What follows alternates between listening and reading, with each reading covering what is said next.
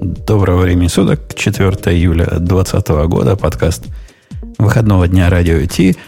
Номер 709 начался практически вовремя, но зато без Ксюши, которая, скорее всего, в процессе подойдет, но зато с Греем, который решил, что он большой гик, поскольку знает слово MySQL, э, Postgres, прости, дружище, я тебя обидел, Postgres и Mongo одновременно знает. Ты просто нас пугаешь уже. А ты все это в Eclipse делаешь, наверное, мы знаем, да? Нет. Я все это делаю еще и с локальной копией на Маке.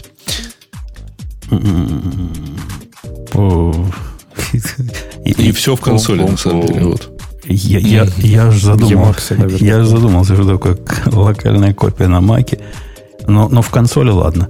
В консоли пойдет. Давайте мы свою консоль запустим. Она проиграет нам DigitalOcean. Поехали. Это шоу, созданное при поддержке Digital Ocean. Digital Ocean – любимый облачный хостинг разработчиков. Запустите свой облачный сервер в одном из дата-центров, расположенных в Нью-Йорке, Сан-Франциско, Бангалоре, Амстердаме, Франкфурте, Лондоне, Торонто и Сингапуре. И управляйте им с помощью простой, интуитивно понятной панели управления или воспользуйтесь мощным API. Начните прямо сейчас. Перейдите на dot.co slash radio t и получите 100 долларов для использования в течение 60 дней. А вы слышали, такой есть замечательный закон, оказывается, относительно недавний. Я про него только вчера услышал, который запрещает на телевидении играть звук э, громче, чем минус 25 луфсов. Прикиньте. Нет. А они специально приняли, чтобы вот эти, которые рекламу вставляют, вот как я вставил рекламу, у меня регулятор не там стоял, явно больше дал. Чтобы такого не делали в телевизоре. Сидишь, сидишь, смотришь, вдруг реклама заорала. Вот такого чей, теперь чей делать нельзя. Такой? Ты, ты его нарушил сейчас? не, не я же не, не телевидение. Ну что, мне можно. А вдруг, вдруг кто-нибудь напишет? Э, в, а в Европе вообще, по-моему, минус 24, а в Америке минус 25. Ну, где-то там рядом, близко. Так что да, есть, так, есть Подожди, такой это потому что основной уровень на минус 12, да? Нет, основной уровень тоже на... Он в луфсах, он не в этом мерится. Луфс, знаешь, LUFS. А, который, не в децибелах. Да. Так что да, если вы не слышали громкой рекламы на телевидении давно, вот это, вот это причина. Приходите к нам. Если вы, конечно, смотрите американское и европейское телевидение.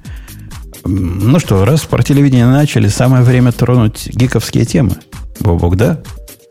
А я даже не знаю, какие в этом году гиковские темы-то у нас сегодня. Потому что я что-то на этой неделе был как-то далеко от гиковских тем. Что там интересного?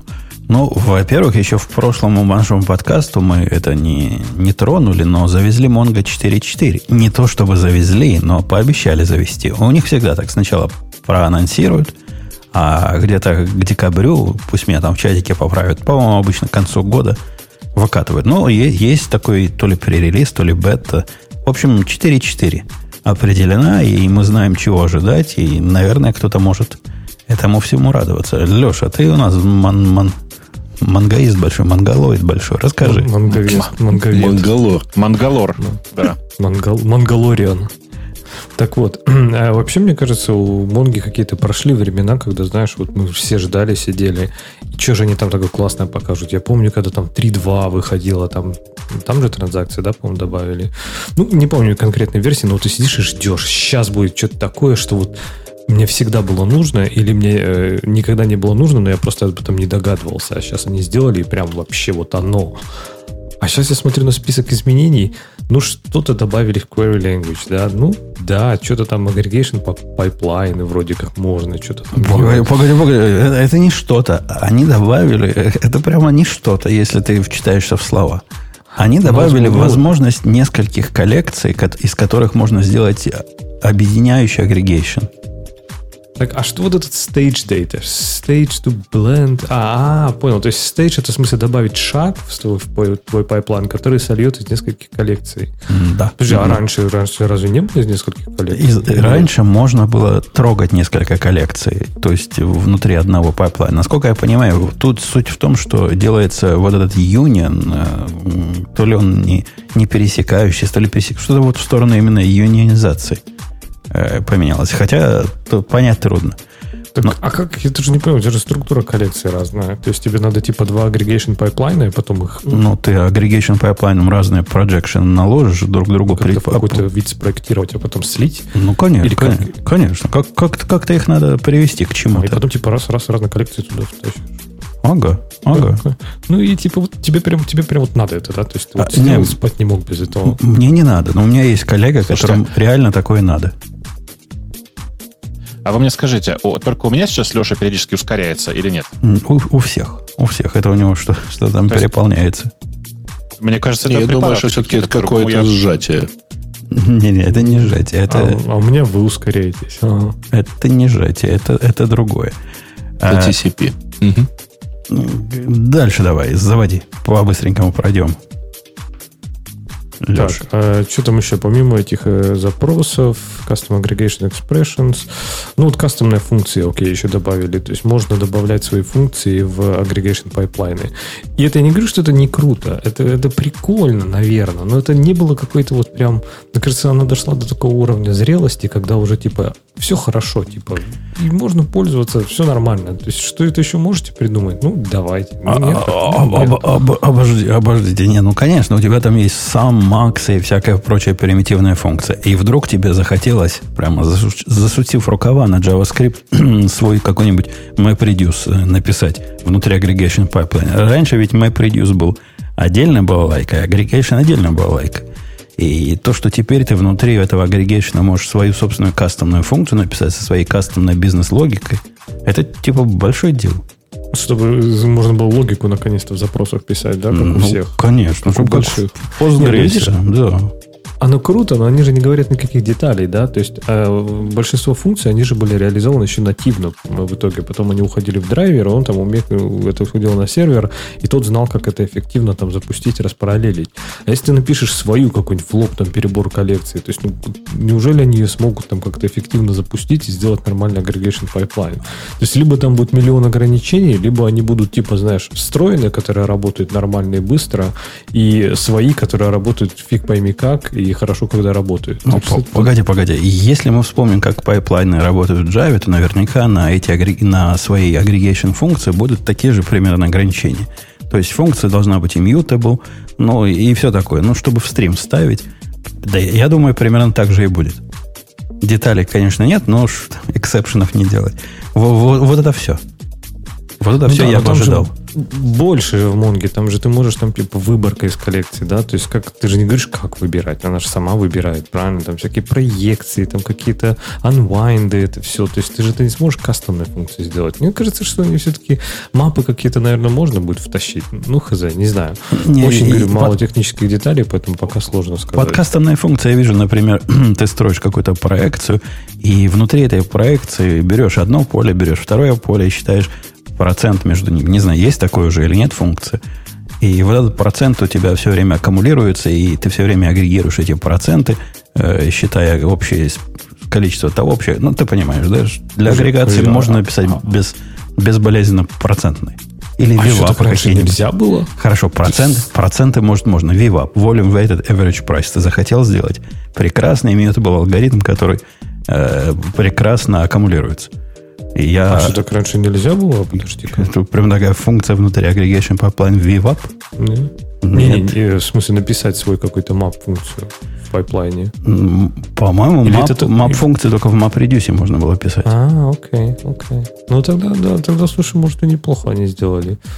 Ну да, ну да. Смотри, тогда две функции уже прям очень нужны. А я говорю, что там ничего классного. А ты прям обе хочешь уже себе в продакшн втащить. П- Тебе Погоди, а, а то, что у них про реды, и риды и райты, тут как-то плохо про это описано, но где-то в другом месте я читал, они там крутую балалайку за- замутили. Во-первых, у них можно сделать, э, когда ты читаешь из реплика сета, у которого несколько, э, ну, тех, с кого можно читать, несколько мемберов, оно умеет сразу всех ударить, и тот, кто быстрее ответит, с тобой результат взять.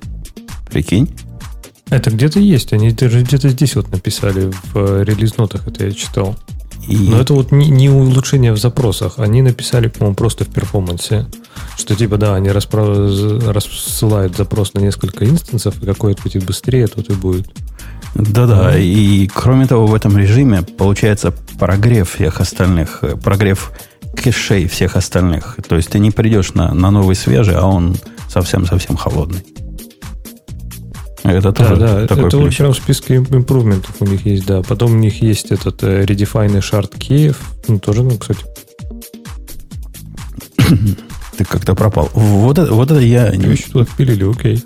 э, Refinable шартки, я, я не очень понимаю, что там refinable и почему э, где-то про суффиксы я читал, они позволяют что-то куда-то добавить, но вот это я, я не понимаю.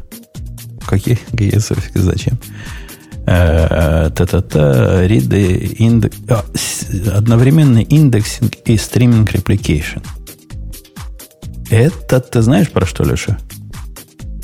Неужели локов на коллекцию теперь при индексе не делают? Это, насколько я понимаю, и пусть меня опять же поправят, из того, как я наблюдал э, синхронизацию и реплика сетов, происходило раньше так, оно ну, гнало сначала данные все, если коллекция новая появилась, а потом на этом слейве, простите меня за неполиткорректное выражение, делала индексинг. Теперь вроде как она делает это сразу. То есть э, indexing и stream replication одновременно происходит. И в результате replica set ы будут быстрее получать такое же состояние, как мастер получил. А почему, интересно, они индекс не могут реплицировать? Это, наверное, сложнее технически. Там же надо offset, вот это все. Ну да, наверное, наверное так. Э, окей, что там дальше еще из хорошего? Э, Да практически вот так. В безопасности они говорят, что у них теперь есть э, интеграция с AWS. С Я так понимаю- IAM, да. А, Не, Да, а вот IAM, это, да. это резюм был, in- initial sync упустил. Это, это ведь типа big fucking deal. Не потому, что это большое улучшение, потому что раньше это было чудовищно. Если вы поднимаете инстанс Монги, которые в последние годы очень любят вначале э, поумничать. Они говорят, у, говорят, ты меня остановил, а у меня тут в оплоге еще что-то оставалось. Или вот в этом, э, в транзакции, не в транзакции, ну, в другом логе, через который носит, append логи. Что-то сейчас я буду все делать. И делает, делает. На большой базе данных это делает, делает, может быть, долго. Ну, не часы, но долгие минуты. И если вы в процессе этих долгих минут упали, то все, забудь все, что было сделано, начиная сначала. Теперь вроде как они будут такие резюмабл. Ну да, это, слушай, прикольно. Но опять же, вот это все попадает, знаешь, улучшения, которые они нужны, но это не вау-вау, да, то есть это, не знаю, ну вот ты сидел, ждал 4.4, то есть ты прям вот хочешь, хочешь поставить куда-то, когда она выйдет, вот прям, не знаю, в первый день в бету и посмотреть, будет ли она решать какую-то проблему.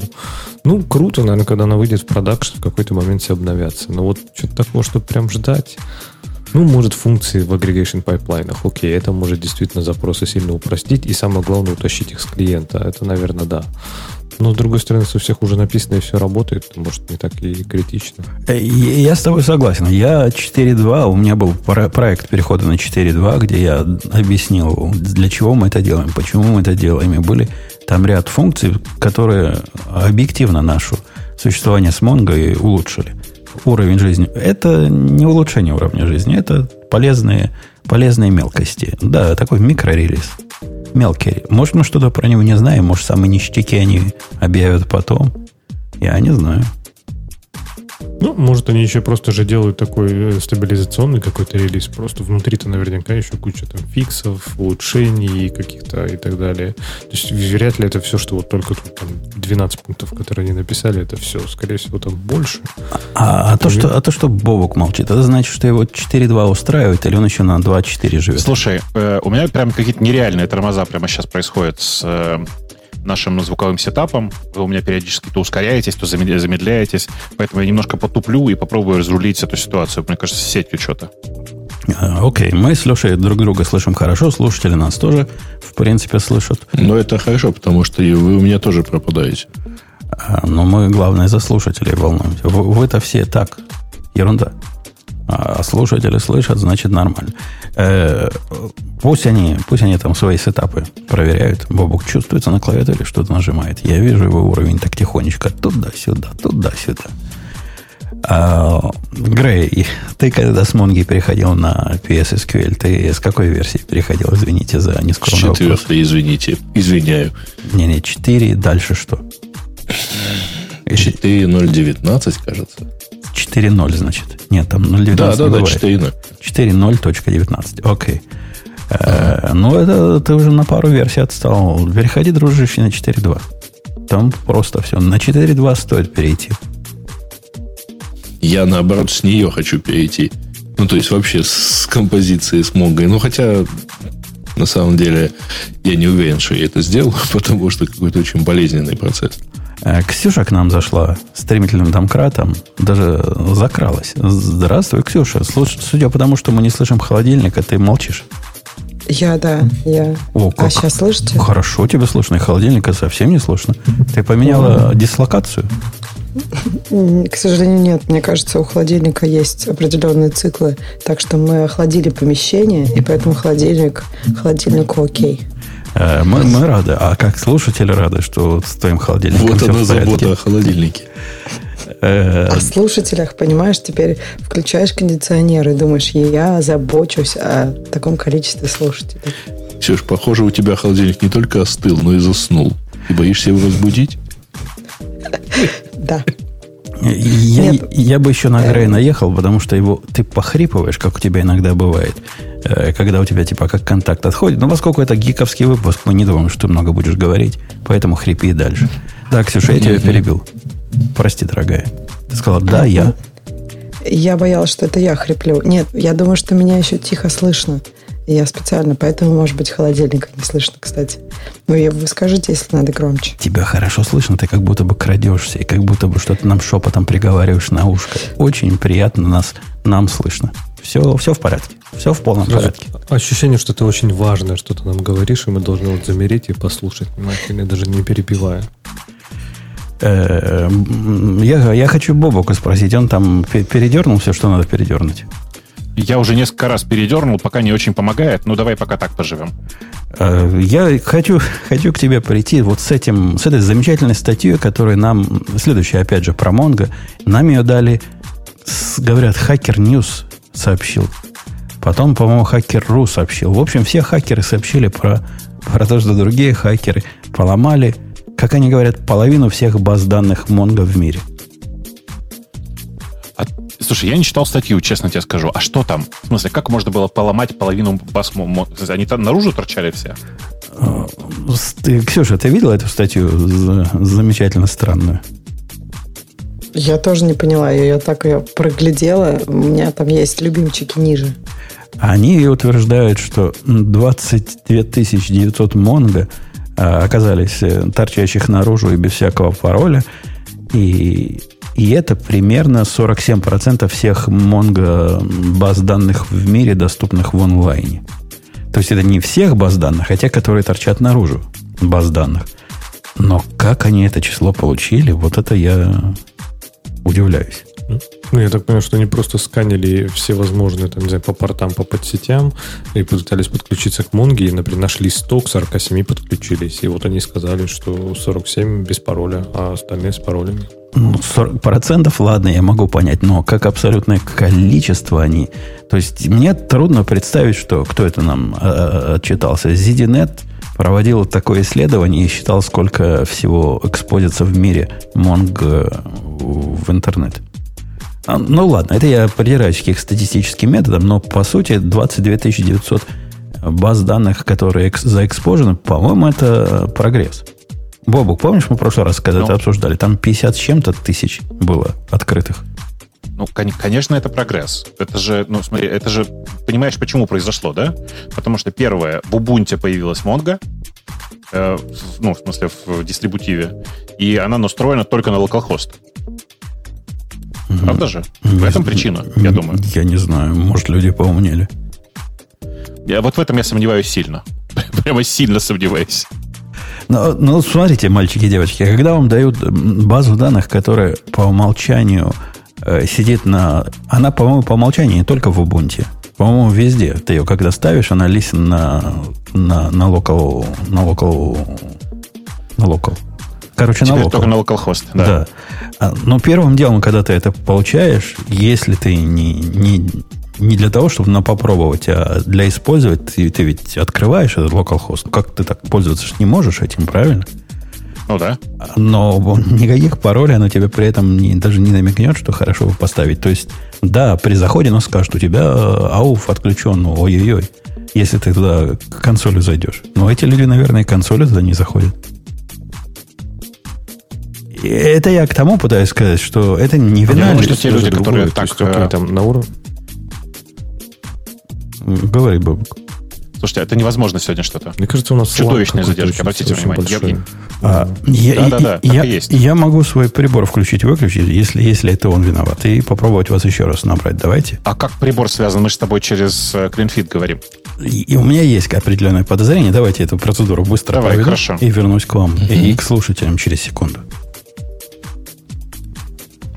Все вернулись. Н- Не знаю, стало ли для кого-то лучше, но Мы, кстати, Все, обну- пока ты- обнулились? Мы в эфире? Пока ты, мы в эфире. Сейчас пока проверим. ты отключался, мы друг друга хорошо слышали, кстати. Почти Потому- без задержек. Потому что я прибор отключил. А, да. на понятно. который подозрение. Я не знаю, стало ли лучше, стало ли хуже. А Совершенно очевидно, программа записывать перестала, но и фиг с ней. Будем записывать аппаратным сегодня образом наш эфирчик. будем резать. А, режет. возвращаясь к Монге, мне просто интересно даже, окей, там пароля нет, это одно, бандится на другое. Но неужели у людей стоит сервер, который просто без фаервола, без всего торчит наружу? То есть Да, и да, базы коне- да, конечно, возьми Грея, например. У него там Монго с каким-то Node.js стоял. Грей, ты разбирался, чего она экспозит куда, каким фаерволом что закрывать и открывать? Скажи честно, ты- тебе ведь все это сто лет Не, не у меня надо. вообще открыто только два пор- ну, три порта. 22, 80 и 443. Ну вот ты крутой, ты знаешь, что порты бывают, которые надо открыть. А вот нормаль, нормальный человек, который ставит себе какую-нибудь, какую-нибудь программу для а, такой self-hosted сервис. И он всего этого и знать не может. И ведать не ведает. Какой-то Монгу в результате э, поставил как зависимость. Ну, дата 100. ну, Чего про него три раза думать? Э, Это, я, я к тому, что это вина Монги и вина тех, кто эту Монгу в свои приложения впендюривает без всякой защиты. То есть производители приложения, а не простых пользователей типа Грея, которые все это ставят. Подожди, Ну а да. почему производители приложения не сама Mongo? Как они мож- могут, типа, должны требовать, чтобы Mongo только с ауфом шла или как? Но когда ты, например, ты выкатываешь какое-то приложение. Вот у меня есть приложение, которое выкатывается с Монгой. И оно self-hosted.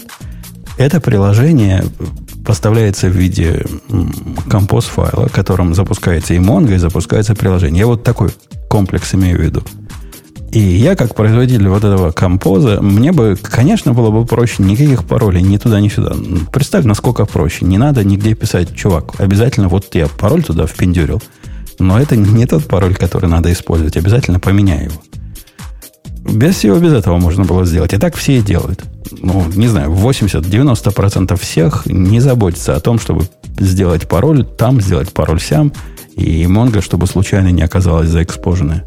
Ну, подожди, если бы Mongo это делал, то все бы заботились, выбора бы не было. Если бы Mongo это инфорсила, конечно, несомненно. Однако надо ведь понимать, что поведение вот это, работать только с ауфом, оно... Есть много ситуаций, когда не имеет никакого смысла. Так, ну можно же выключить. Ну, то есть я же не говорю это делать так, что просто по дефолту. Мне кажется, тут как раз Бобук сказал, что сейчас количество серверов уменьшилось с Mongo Exposed. Возможно, потому что люди там проапдейтили что-то. Я, То есть- я- я с тобой согласен по большому гамбургскому счету. Это должен, должно быть умолчание. Не подниматься, если у тебя нет пароля. Вот не подниматься и кричать в логи на экраны, везде писать письма, рассылать и голубей, и, мол, нету, нету. И пока ты в конфигурационный файл не вобьешь, да, я понимаю, что запускаю без пароля двоеточие yes.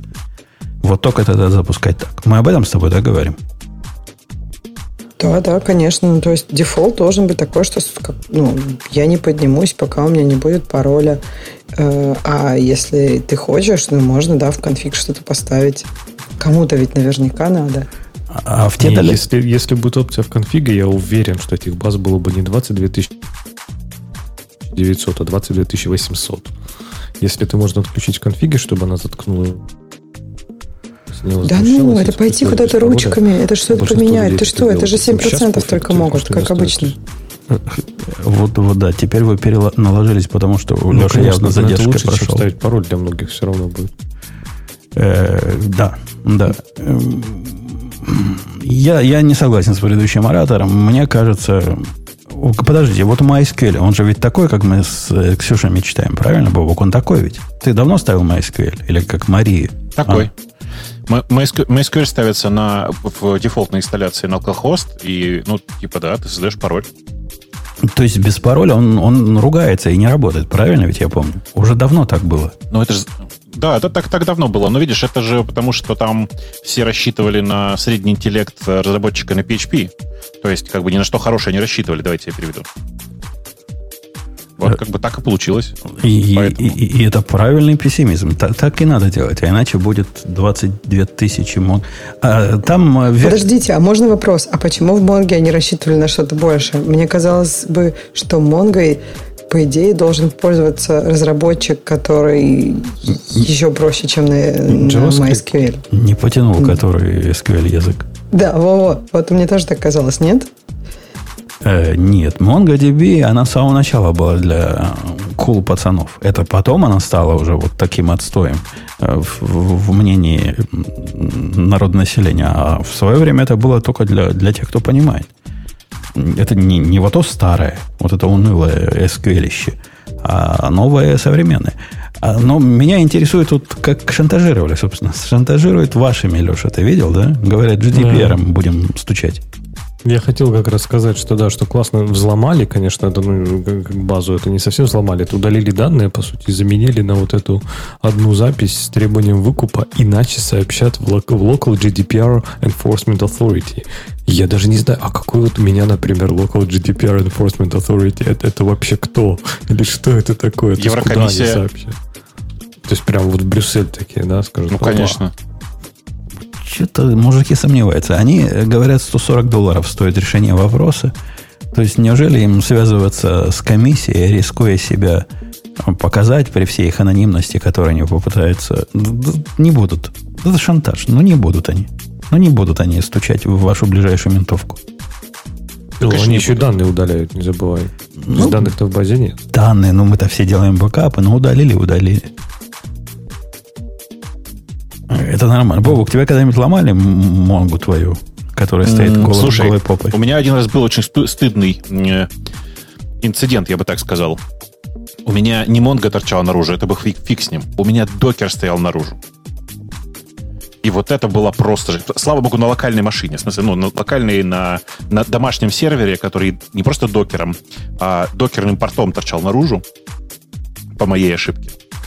Э, но были очень добрые хакеры которые пришли, э, посмотрели, оставили кому-то сообщение, в смысле, кому-то из моих друзей сообщение, что, ой, там, кажется, торчит. Я пришел, все побыстро открыл, машину переналил. Но это было такое, да. Хорошо, что попались приличные люди. И, так а... они знали, что это Бобук? Они случайно нашли, видимо, где-то там в, э, в каких-то штуках, типа там лежали куски какого-то дропбокса, что ли, там без файлов, но с э, кусками логина, где они нашли имейл, сказали, а, так вот это кто. И потом кому-то из моих друзей передали, я уж не помню кому. То есть очень добрые ребята были. А, могли бы, могли бы и ножичком. Могли бы ножичком легко, мне кажется. Я, с тех пор... Я закаялся, кстати, слушай, кстати. подожди, стой. А, хочешь, сейчас вот странная тема будет?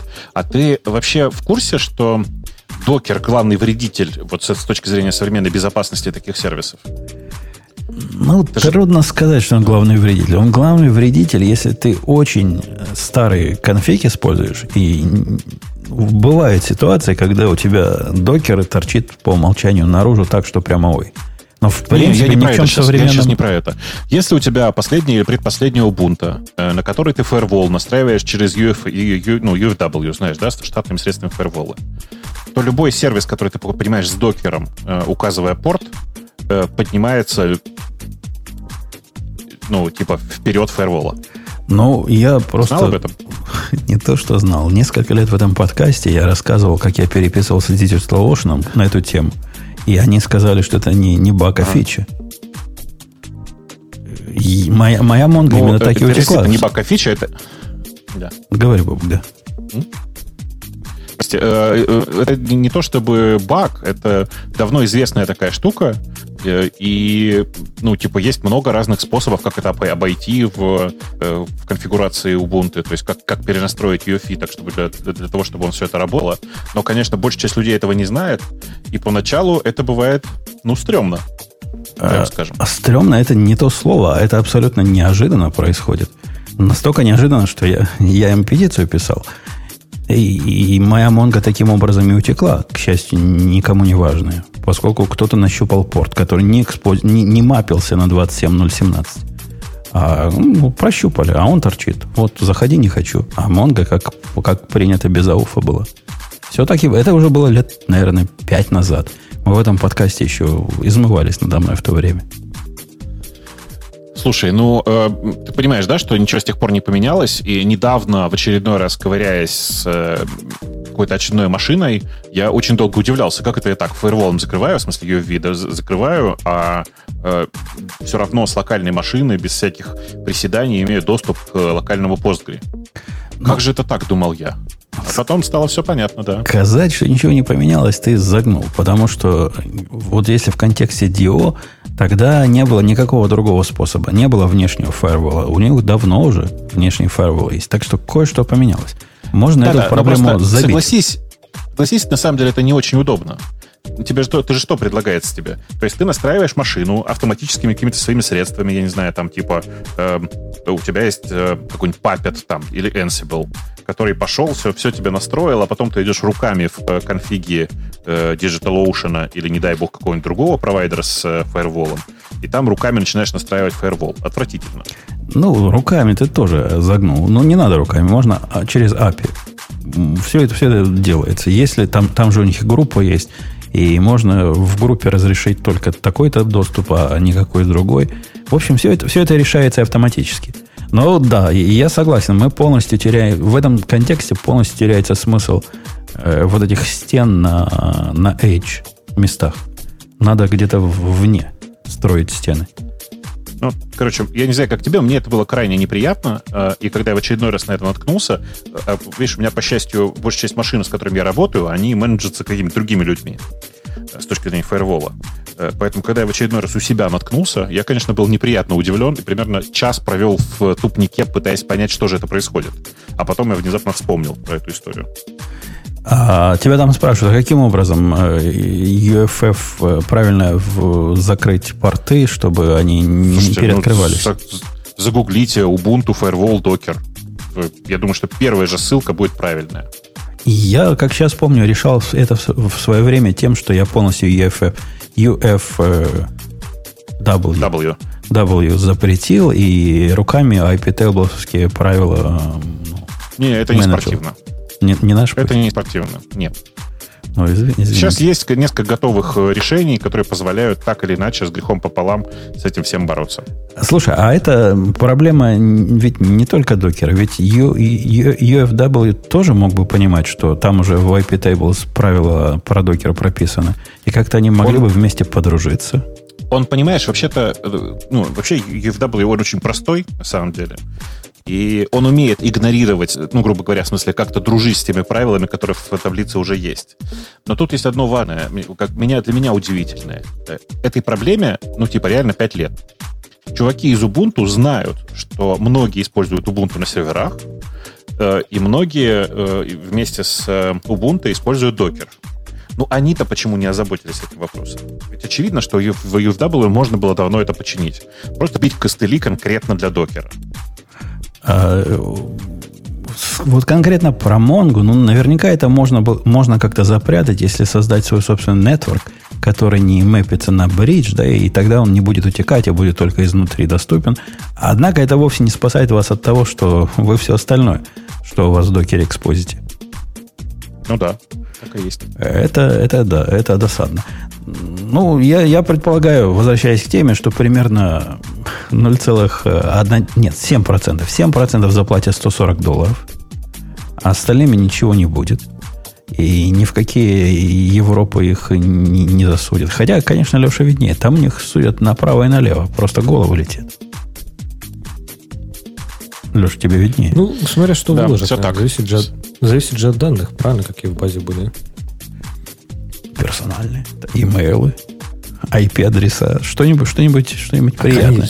Это это все фигня. А представь там адреса, представь там физические адреса со всеми твоими данными.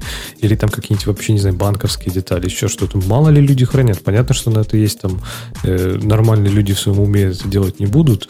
Но, блин, вдруг кто-то догадался. Вот за это, наверное, могут и перейти, в принципе, GDPR по шапке постучать. Ну что в этом, собственно, его и цель самая главная. Ну, я, я бы поспорил, что люди плохого не хотели, а виновата Монго с докерами и всякими прочими. Ее А GDPR про это и говорит. Нас не волнует. Если вы, если вы сознательно храните такие важные данные, это ваша обязанность знать, как работает Mongo и Docker. Да-да-да, мы, мы, говорят, они за все хорошее против всего плохого. Ксюша, ты говорила, что ты там ниже по списку темы как следует э, копнула. Было? мне понравилась тема про э, Go, когда... Как же она называется? сейчас, да. Э, Go скучный, но это фантастично. Или как? Или, ну, просто, в общем, очень круто. Да, Статья... Фантастика. Ну, это фантастика. Да, фантастика, да, да, да, да. Подожди, на- надо по-немецки это говорить. Дастишь, фантастишь. Ну, да. Женя, как знаток Go, видимо, знает, о чем говорит. Конечно, конечно. Давай, давай заводи, Ксюша, как раз женская Я-я тема.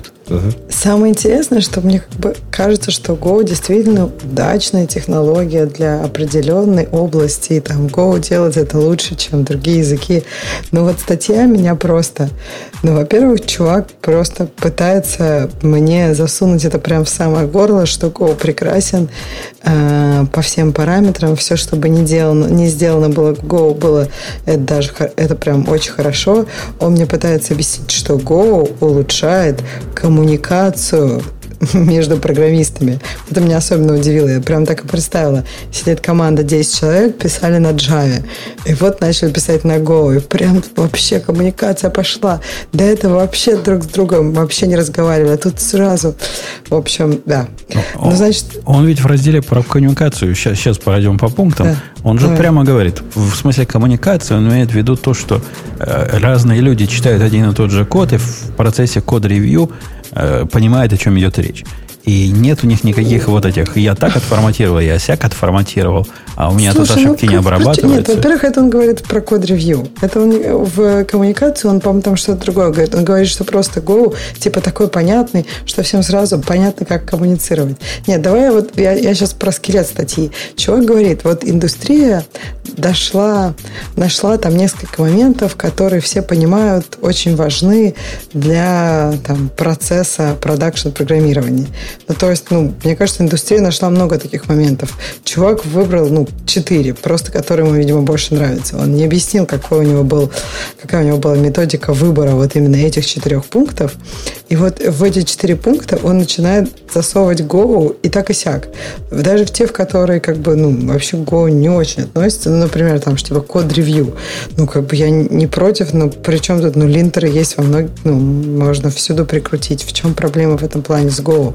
Типа, А ты чем оц- Go лучше? А ты оценил, Ксюш, кстати, как он классно это подал, да? Вот риторика, да, у него хорошая. Мы согласны, то есть, типа, сразу мы и согласны. То есть, ну, окей, а может, мы не согласны, но тем не менее. Вот что код меня- ревью находит Да. баги, помогает находить баги. И ты такой сидишь, ват. Какие, Да, да. код Нет, вот у меня, на мой взгляд, для меня это ужасная риторика. Я, я вот как бы на это не покупаюсь. Когда мне говорят, что типа, ну есть какие-то типа пункты, на которые мы все согласны. Мне сразу хочется, а где исследования? Ну вообще еще почему мы согласны? Кто согласен? Ну, и, а когда мне дальше еще эти четыре пункта начинают засовывать Go, просто, просто, чтобы засунуть, ну вот, например, код, код-ревью, типа, с Go код-ревью лучше, коммуникация в команде, с Go коммуникация в команде лучше. Да, блин, ну это, это прям очень большие топики, на которые, ну, я бы, я не спорю, что, может быть, это и так, но сказать просто, что вот, да, Go, в Go есть линтеры, поэтому код-ревью Go решает, и, ну, да не решает. Так, самое интересное, я сейчас хочу просто сказать, чем он закончил, и передам потом э, слово Путуну, трибуну, который будет жечь напалмом, потому что я, конечно, все неправильно говорю. Значит, заканчивает он тем. Он цитирует два исследования, которые, как бы, исследования одно и то же, его проводили вот два раза, разные, я так понимаю, исследователи, и пришли они к одному и тому же пункту. К тому, что язык программирования вообще, строго говоря, не влияет на код quality. Ну, то есть влияют другие факторы. И как бы, ну, это нормально. Такие исследования проводили, но вроде как не влияет. Да, можно на разные языках писать хороший код. Так он говорит потом, а вот мне кажется, ну или там, да, что Go влияет вот на те факторы, которые влияют на код quality. И опять же, без всяких исследований. Ну, то есть как-то вот, вот влияет. Вот, в общем, он любит Go. Мы мне Go нравится, но статья вообще не, не, не, вот не в меня. Так что давай потом рассказывай, что я не поняла. А, вот это а есть еще исследование. До, до того, потом, как ты скажешь, что мы все неправы, можно? Можно. Быстро скажу, да, еще. У него очень интересно, он приводит аналогию со строительством мостов. И это прекрасный пример когда аналогии не работают. Не надо их использовать, чтобы доказать твою точку зрения, если вы выбираете неправильную аналогию. Он говорит, вот смотрите, как строят мосты качественно, хорошо, не то, что мы делаем софт. И приводит в качестве примера мост, который стоит 3000 лет. Так это не мост, это груда камней через какую-то канаву просто, блин. Сравните с каким-нибудь Golden Gate, блин. Вот это мост, вот это инженерия. А тут, ну да, свалили груду камней, чтобы телегу через нее перевести. Офигеть, какое достижение. То есть это очень плохой пример он тут привел. А этот плохой пример должен был подтвердить то, что он тут э, италикам прямо пишет. Мы конкретно не умеем писать э, программы. Пишет чувак, и я не согласен. Ну, кто, кто такие мы? Я, например, есть, умею. Э, знаешь, сейчас, знаешь, есть в, в, в российской части интернета есть прекрасная фраза «отучаемся говорить за всю сеть». Да, у него тут общение. Но, видимо, он Трампа много слушает. Трамп себя только на, на множественном числе называет. И этот чувак тоже так же. Мы, мы, значит, не умеем. Ну, хорошо, чувак, ты 30 лет писал, не умеешь писать, замечательно. Э, иди учись. У меня от этой статьи такое двойственное э, ощущение. То есть, казалось бы, я тут должен за год топить и рассказывать вам, почему чувак не прав, но в принципе я где-то где с вами разделяю э, пафос. Ну да, он выбрал из, из того, что индустрия научилась за 60 лет, Ксюша говорила, что 4 пункта, конкретно пункты, что мы все согласны, что лучше найти проблему раньше, чем позже. Мы все согласны, что э, люди совсем чудовищно некомпетентные в том, чтобы управлять памятью в программах. Мы все согласны, что код-ревью помогает найти баги. И мы все согласны, что любой проект, в котором больше, чем один человек – Э, требуют э, суровых затрат на коммуникации. Вот это четыре главных проблемы, которые, с его точки зрения, софт- софтверная индустрия за последние 60 лет научилась. Я, я согласен с предыдущим оратором. Он очень селективно их выбирает и даже не самые удачные проблемы выбрал. Слушайте, а, а вас не смущает вот это его самое начало о том, что самое классное это то, чего в Go нет? Вот, ну, ладно, бог с ним, я согласен с ним, что отсутствие эксепшенов это прямо счастье иногда. Но вот а, мысль о том, что в Go нет енамов, и это прямо счастье, и то, что в Go нет дженериков, и это прямо счастье, а, кстати, он, мне кажется, уже ошибается, да? Не, а, еще не ошибается, нет еще дженериков. Уже скоро. Уже, ну, мы же знаем, что уже скоро. Скоро это в гошных годах, а для нормальных людей это ого-го еще. Да-да, я понимаю, что придется подождать какое-то время, но все уже согласны с тем, что скоро будет, понимаешь? Э, ну, опять же, скоро это понятие относительно. Будет. Скорее всего, будет. Год, два, три. Ну, так или иначе, так или иначе. Ну, я просто я, я, я удивляюсь, чем мне я нам это не угодили. А да, мне, при том, что... Мне кажется, он не в этом контексте упоминает. Он упоминает, что вот этого всего в Go нет, и казалось бы, это плохо. Э, во-первых, это таки плохо.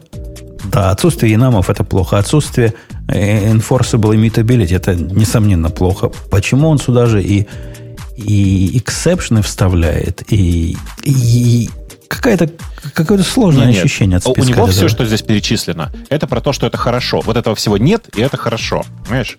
Ничего не менялось, и это хорошо. Нет енамов, это хорошо. Нет иммутабилити, это хорошо. Это у него все про хорошо. Ну, это, Боря, это чушь, чушь, чушь. И эту статью надо разделить, разделить на, на две части. То, чего на самом деле хорошо, а что просто плохо. Отсутствие инамов и иммутабилити – это я даже не знаю, как можно спорить про то, что это плохо. Это плохо.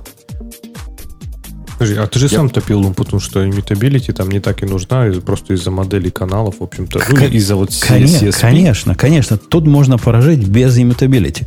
А, э, это вовсе не значит, что это прекрасная жизнь. С immutability было бы лучше. Эта жизнь была бы лучше. Ну, конечно, но тогда GC был не, Garbage Collector был не такой эффективный, правильно? Как только у тебя immutability, там какие-то персистентные коллекции, там целая, целая прям куча проблем начинается с правильной мутабильностью. То есть вокруг него надо стандартную библиотеку уже как-то разворачивать, которая у тебя там не будет ничего модифицировать, а будет всегда выдавать там новый инстанс. Ну, это, это прям какое-то изменение скорее в дизайне и в архитектуре языка. Что, ну, я, я не знаю. Ты, я вот э, вполне могу бы понять идею в том, что поскольку у нас CSP-модели, мы посылаем копии объектов, то никогда нам immutability не надо. Но, к сожалению, там не посылаемые копии объектов. И даже когда мы думаем, что мы посылаем копии объектов, мы можем не посылать копии объектов. И это одно из таких э, тонких мест, на которые не то что новички, и опытные программисты на Go попадаются. Ты отослал в какую-нибудь э, структуру. Ты, ты умный, ты не по указателю отослал, а прямо структуру. А в структуре опаньки какой-нибудь мэп или, или слайс. И там внутри обработки того, что пришло из каналов, ты тихонечко этот слайс чуть-чуть поменял. А почему бы нет? Ну, тебе прислали твой. А нифига подобного. Сайд-эффекта ого-го.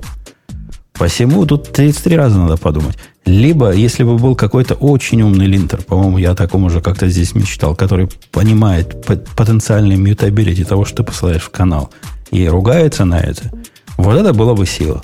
Это бы предотвратило от многих... Или даже на уровне компилятора. Какую-нибудь какую ошибку давать. Не разрешать в каналы посылать то, что может мутатиться там на, на стороне получателя. Но вот это на уровне компайлера это уже близко к тому, чтобы придумать настоящий мутабилити, поскольку как он поймет если у него нет такой концепции immutable, mutable.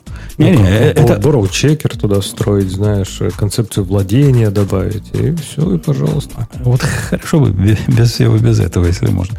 Э, GC нас не особо напрягает, нас, программистов на Go. У нас нет таких сумасшедших требований к какому-то мифическому перформансу, который есть в Rust комьюнити. Но, но отсутствие иммутабилити во многих ситуациях это не особо. Я, я тебе расскажу, фича. почему вас это так сильно не пугает. Потому что просто ну, на фоне раста угла перформанса-то нет. Это же известное дело. Но просто вам и не нужно. Go занял очень интересную нишу. Он занял такое место между скриптовыми языками и компилируемыми. Ну, в смысле, как бы между э, системными языками, такими как там C++, да, и C и теми языками, на которых традиционно писались всякие веб, там, мелкий enterprise, вот это все. Э, и суммарно Go занял такое место, в котором сейчас как бы текущей производительности ему, в принципе, достаточно. Поэтому, конечно, никто за performance не парится, и garbage collector всех устраивает. Да, да, полностью согласен с оратором, поскольку при типичный случай, наверное, процентов 80 программ на Go это веб-сервисы. Ну и, проч, и прочие разные сервисы, которые некоторые могли бы злые языки назвать микросервисами. Где... А вот у меня вопрос. Почему другие языки... Ну, то есть ниша же очень вкусная, и эта ниша прям растет, правильно? То есть почему другие языки ее не покрывали как бы ковцу? Почему вот ну, язык хоп, новый пришел и покрыл? Ну, потому что его очень покрыл. активно пушит Google, это, во-первых. Ну, а во-вторых, он его не покрыл, да. Конечно, да. У него там типа какие-то жалкие доли процента, наверное, я думаю, по использованию. Нет, я имею в виду именно в этой, вот именно в этой отрасли. Ты думаешь, у них жалкие доли процента? На фоне Java на фоне Java, конечно. Я думаю, даже на фоне Нет, там какого-нибудь давайте про новые, написанных на питоне. Про новые, про, про, вот мне кажется, конечно, если мы сравним с Java, который 25 лет писали вот в этой штуке, да, а если мы говорим вот сейчас, ну, возьмем, не знаю, на GitHub новые проекты, которые начинаются в этой отрасли, я бы не удивилась, что там Go будет не сотой доли процента. Нет, но будет типа первые проценты на фоне, э, там просто впереди будет Python, PHP, э, JavaScript и прочие замечательные языки. И только потом где-нибудь будет плестись э, Go. Ну, так такая жизнь сейчас. Ну, плестись я бы не сказал, нестись.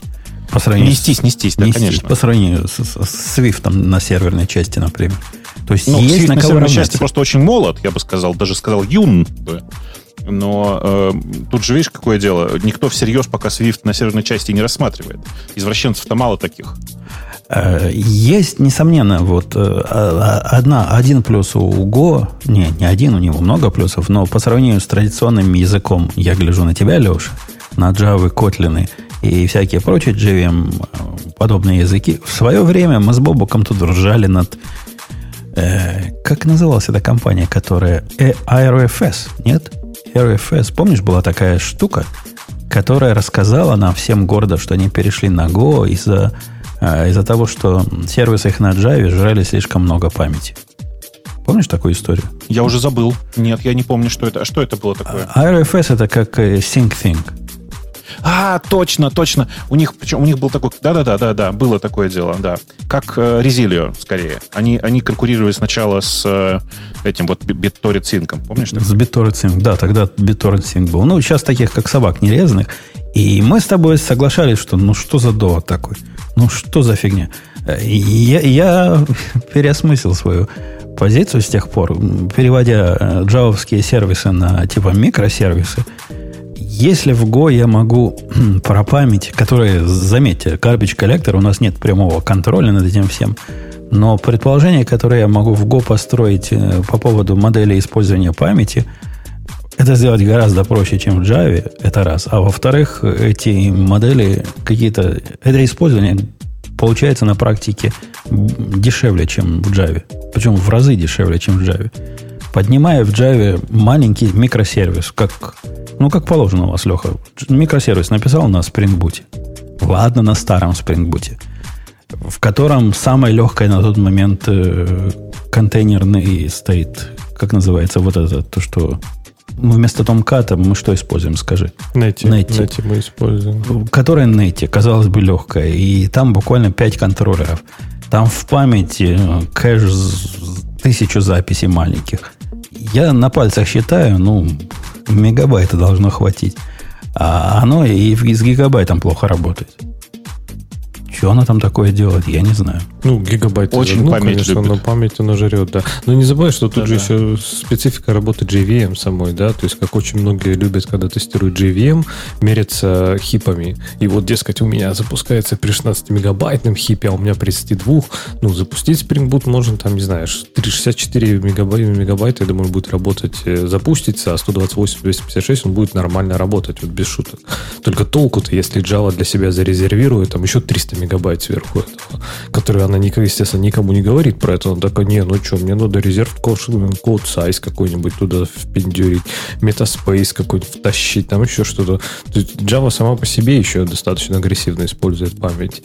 Ну, здесь, да, я согласен. Тут, да, в, в комплекте, когда у тебя, когда ты пытаешься вставить 70 сервисов на машинку с 4 гигабайтами памяти, начинаешь понимать, что что-то в наезде RFS таки было.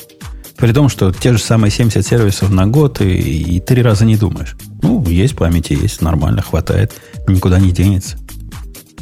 Ну, здесь, здесь несколько, много аспектов, правильно? Когда люди бьются просто ради, вот, когда у них конечная цель, чтобы у нас было мало памяти. Там, это, это одно, да. Ну, может быть, для того, чтобы у вас было мало памяти, вы будете писать приложение в сто раз дольше. Может быть, я не знаю. То есть память и вообще ресурсы, это же всегда один из факторов. Если он становится критичным, ну, тогда можно что-то переосмыслить. Но не забывайте, что и Java не стоит на месте. Java же очень активно развивается. Например, все Graal VM и прочее с нативными образами, которые, в принципе, значительно Слушай, улучшают использование у меня к тебе, кстати, вопрос. Тебе не показалось, что Graal притормозил в развитии? Не, слушай, они, знаешь, у них сейчас немножко другая фаза. Они э, практически не пилят новых фич, но они очень-очень активно пилят ядро и работают с, э, вообще с кучей open source проектов, чтобы именно, э, чтобы, знаешь, было не круто, модно, молодежно, но никто этим не пользуется, а чтобы, наоборот, пользовались все, чтобы, были, чтобы это стало мейнстримом. И вот они прям офигенную работу делают. Они очень, невероятно много работы делают. Погодите, а у нас даже Я тема видишь, есть в эту сторону, я ее сейчас прямо выберу, о том, что Red Hat э, делает нативную Java. Ну, давайте, да, не будем, я расскажу в двух словах про новость. Вообще, конечно, не Red Hat делает нативную Java, а Red Hat сделал форк Graal VM, который проект от Oracle Labs, который э, вир, вообще виртуальная машина реализация JVM, которая одна из, одна из фич, я замечу, которой, даже, на мой взгляд, может быть, не самая крутая, это Native Images, то есть, когда можно Java-приложение скомпилировать в статический бинарик.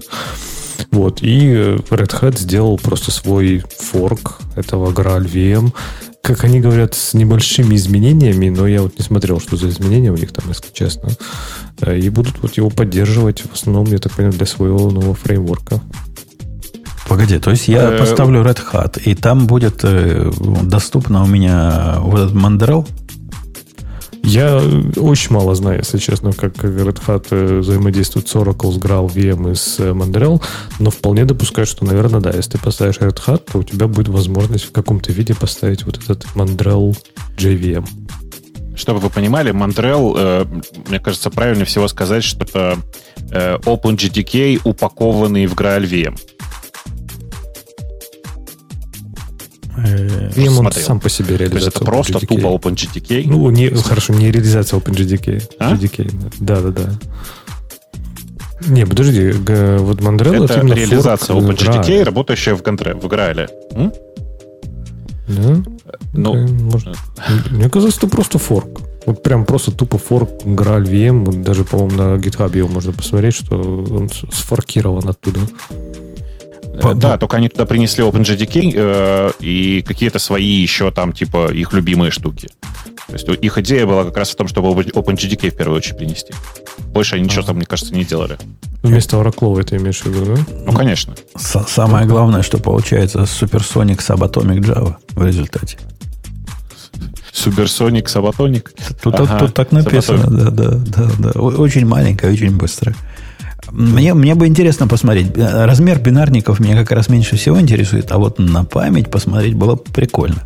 Как оно вообще? Память, да, память тут спрашивают в чате, и я не знаю, как про остальные фреймворки, я не могу сказать, но вот Spring, например, нативные образы, они по сравнению с э, обычными, они, в принципе, серьезно показывают снижение в использовании памяти. Серьезно? За счет просто GDK, да. да. Ну, то есть там типа полноценный Tomcat там с GPA. Э, можно посмотреть, есть проект, называется Spring Graal Native, и там есть куча исследований, там куча работы сейчас происходит, и очень, кстати, много интересных вещей происходит. И там, типа, ну, не так, может, как для Go впечатляюще, но в мире Java это впечатляюще. 70 мегабайт RSS э, для, там, не знаю, Tomcat, GPA и вот этого всего. То есть, в принципе, выглядит очень неплохо. Но надо все равно понимать, что пока Native Images не production ready. То есть, это до сих пор официально экспериментально Graal VM сам уже релизный production ready, а вот именно э, компиляция в нативные имиджи это пока еще превью. Тут, тут, тут важно сказать, что это главная фича для, для любого нормального человека, это главная фича Graal. Native, native Images для Java. Ну, не, не, там знаешь, какая ну, самая главное? вкусная вещь? Самая вкусная вещь это многоязыковой рантайм. Это же Слушай, прям это... мега круто. Да ну, это, как бы это же сильное преувеличение. На самом деле из языков нормально работает одна Java пока. Я же не. попробовал, я не знаю, как ты. Я да? не знаю, как ты, я приседал вокруг этого. Ну, конечно. А Python, как... я, нет, я, я Node.js там тыкал, который игралевский. Да, ты его тыкал на уровне Hello World, правда же? Ничего ну, серьезного конечно, не да. запускал. Ну вот, попробуй запустить что-нибудь серьезное. Ты увидишь, как это все с треском рушится о текущую реализацию JavaScript в этом самом. С питоном такая же история. То есть ничего серьезного вернуть нельзя, и кроме того, с Python и с JavaScript не работает на, создание native имиджей. Да, да, да, но это, мне кажется, и не будет работать. То есть, тут Нет, они обещали. Фиг, они, они обещали. Будет, да. Они но обещали, самое это крутое, что ты же можешь реально, это же по сути все работает в одном адресном процессе. То есть ты, э, ты же прям пространство, то есть ты можешь столько крутых вещей делать, когда у тебя языки должны общаться там друг с другом. Это же прям прикольно. Э, там в чате спрашивают, зачем нативные имиджи нужны. Так, чуваки, чтобы не таскать с собой, короче, чтобы не страдать от, от environment. У тебя есть бинарник, э, который не страдает от environment. Ты либо э, решаешь эту проблему сейчас докером, но это не всегда удобно. И даже в случае, в случае с докером тебе нужно там периодически тащить с собой какой-нибудь JDK, там еще что-то.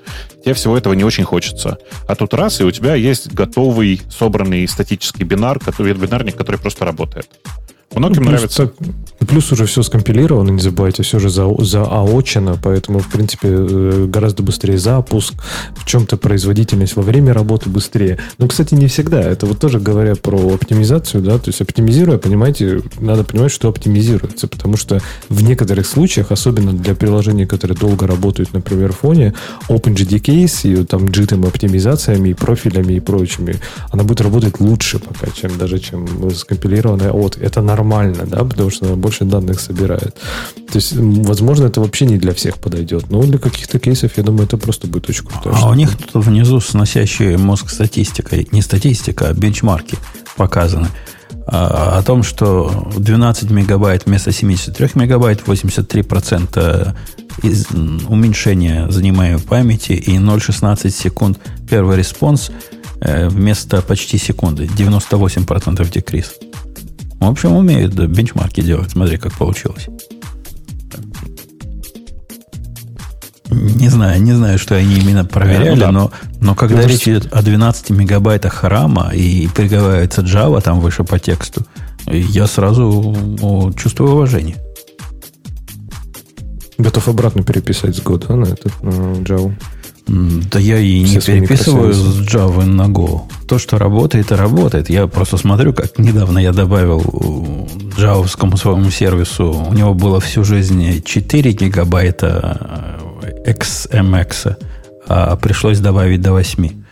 И, и грустно мне да, становится, потому что я и 4 никогда объяснить не мог как следует, а, а теперь надо 8 как-то объяснять для себя. Так, профайлером уже надо поковырять его, посмотреть.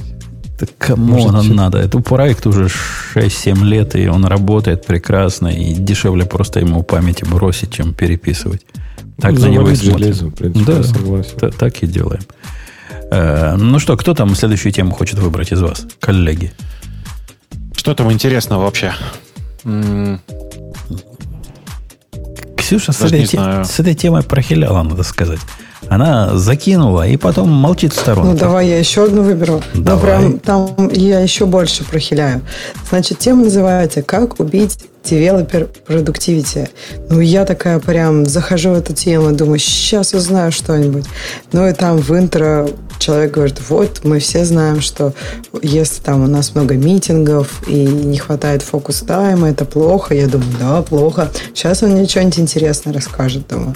Ну, думаю, вот он начал же достаточно такого общего замечания. Думаю, значит, замечание будет общее.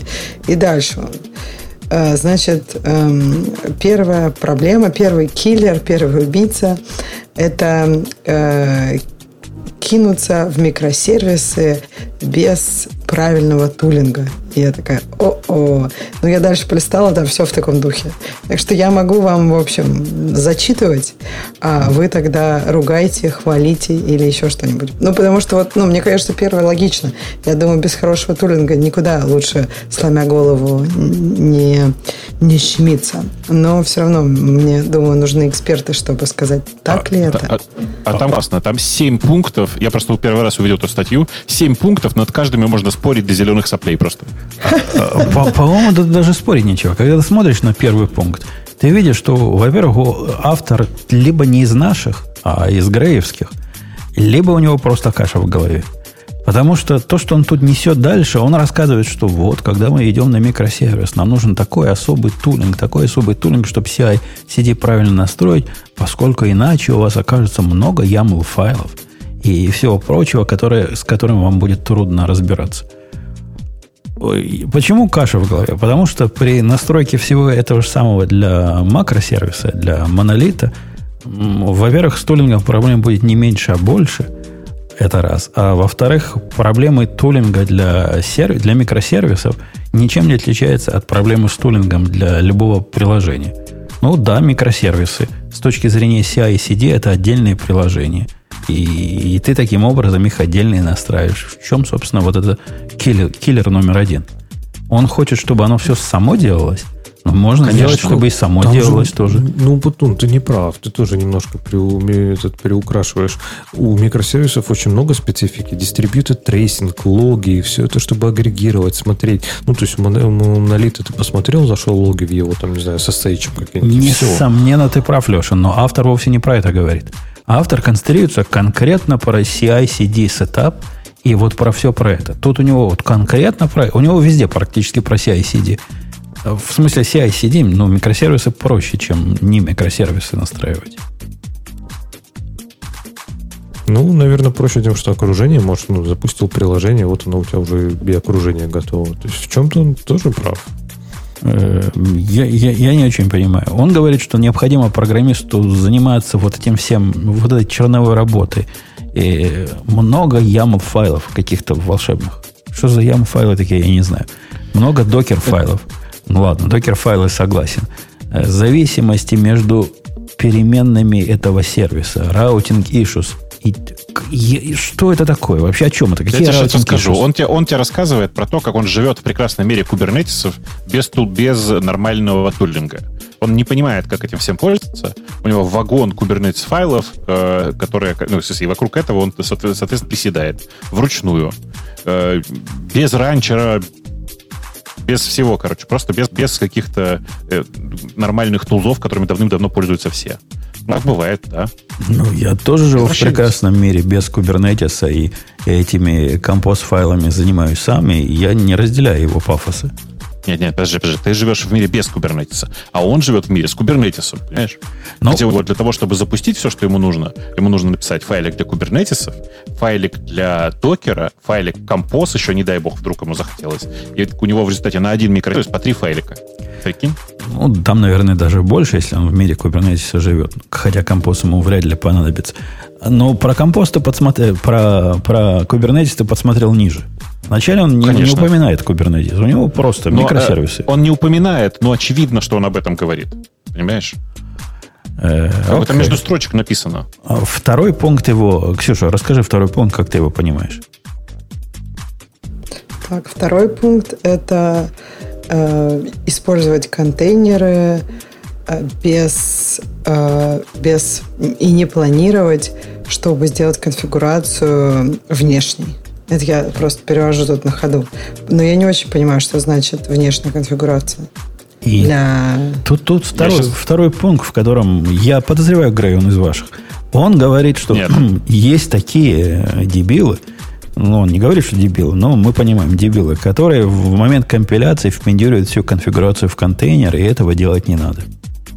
Э, окей, да, не надо делать. Нет, он другое говорит.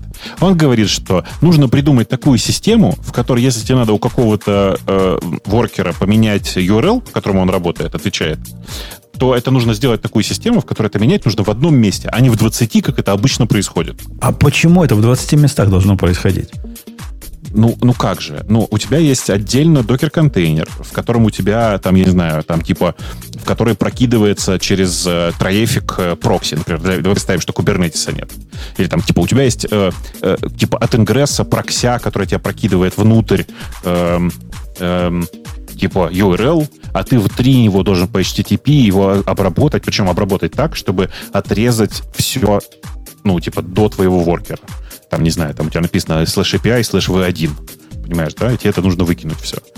И ты идешь и в четырех разных местах, ну не в 20, конечно, но в четырех разных местах меняешь эти там непонятные строчки и сидишь и думаешь, зачем это все нужно, особенно если ты не понимаешь, как контейнеризация в принципе работает. То есть у тебя есть э, четыре консюмера. Я пытаюсь перевести то, что ты говоришь. Консюмера какого-то сервиса. И эти консюмеры имеют э, у каждый у себя вот этот кусочек конфигурации, как к этому сервису доступаться. Правильно? Об этом речь. Ну да. Ты хочешь одним ударом все поменять. Во-первых, это сомнительная идея. Не всегда надо у всех четырех поменять, но там версионирование и все прочее. Ты можешь только одного поменять. И подобная автоматизация, ну, имеет э, право на существование. Однако это вовсе не, не вот такая безусловная штука. Ну, ты прочитай, что он там пишет. На самом деле, реально, ведь, судя по всему, страдает именно от этого. От того, что в большинстве случаев ему хочется, типа там... Давай так скажу. Ему в большинстве случаев хочется рефакторить конфиги э, каким-нибудь тулзу, какой-нибудь тулзой. А так как их нет, он предполагает, что есть внешний генератор, который генерит все эти конфиги.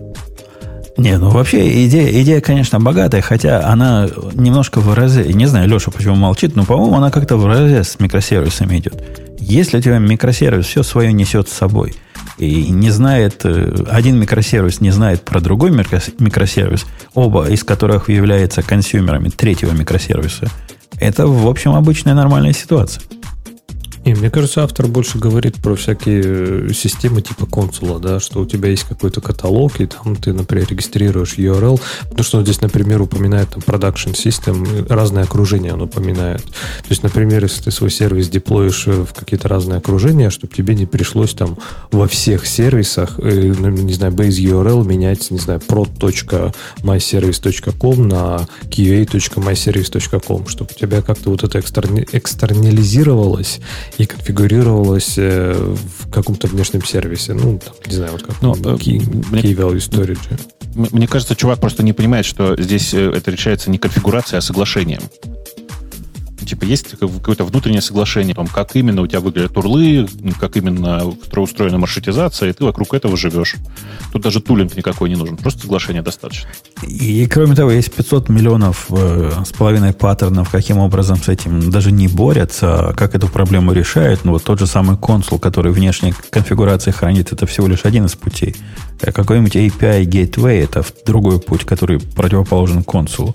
Э, нечто попроще, типа э, Route 53, который динамически умеет туда-сюда бросать, тоже может вполне и консул, и API Gateway заменить. Есть масса способов к этому подойти, и вовсе не все они связаны с э, внешней конфигурацией. Если я, конечно, правильно понял проблему так, автора. А что там дальше? Как, какой пункт? Ксюша?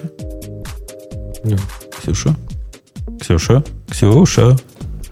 Так, дальше. Я, я тут, я тут, я тут. Пункт номер дальше три. это да. использовать кубернетисы, да, э, плохим способом. И вот мне кажется, использовать что-либо, вот можно поставить между кубернетис все что угодно, и как бы использовать что-то плохим способом, это убийца developer productivity. Мне, мне всегда кажется, что если вот в такой фразе э, можно слово, э, ну, какой-нибудь термин, например, Kubernetes или Docker или Swift, да, заменить на слово вилка, и смысл сохранится. Э, это значит, что у чувака проблемы с головой. Вот типа использовать вилку плохим образом плохо, говорит чувак. Да не, ну Спасибо. почему проблемы с головой? Мне кажется, просто как бы это обычно значит, что человек, ну там, не подумал, когда писал статью, просто написал ради, не знаю, ради хайпа, а не ради того, чтобы какую-то идею донести, потому что, по сути, идеи у него особо нету. Ну, ну текст у него статьи, ну, вот там самого абзаца, он, в принципе, нормальный и адекватный. То есть он говорит, например, что это плохая идея пытаться самим управлять кластером там поверх железа. То есть самим управлять, запускать, менеджить Kubernetes, это прям непросто. Он говорит, если можете, используйте там какой-то managed solution, например, от Google или еще что-то. То есть он, в принципе, там по пунктам говорит, да? Подожди, мне кажется, история в том, он просто говорит, э, как бы, когда вам не нужно использовать Kubernetes. Это не про убийство developer productivity. Это про то, для чего, вот для чего, например, подходит вилка, как Бобу сказал. Ну, для того, чтобы тыкать ее в салат, а не в глаз. Так это для чего подходит Kubernetes? Мне просто кажется, как бы он как-то немножко странно это повернул. А Мне... я не спорю, что там могут быть отдельные идеи. Мне даже его посыл, Леша, кажется странным. Вот ты, ты совершенно прав. Вывод о том, что Kubernetes хостит лучше, чем Kubernetes самопальный, ну, кто тут с этим спорить будет? Кто пробовал с Kubernetes, спорить не будет. Однако у него такой посыл, что команды, вот есть вот эти команды красноглазых гиков в немытых майках, которые спят и видят, как kubectl э, позапускать бы, как бы кластером поуправлять и как бы свой кластер на коленке собрать. Это что за, за, за иллюзия такая?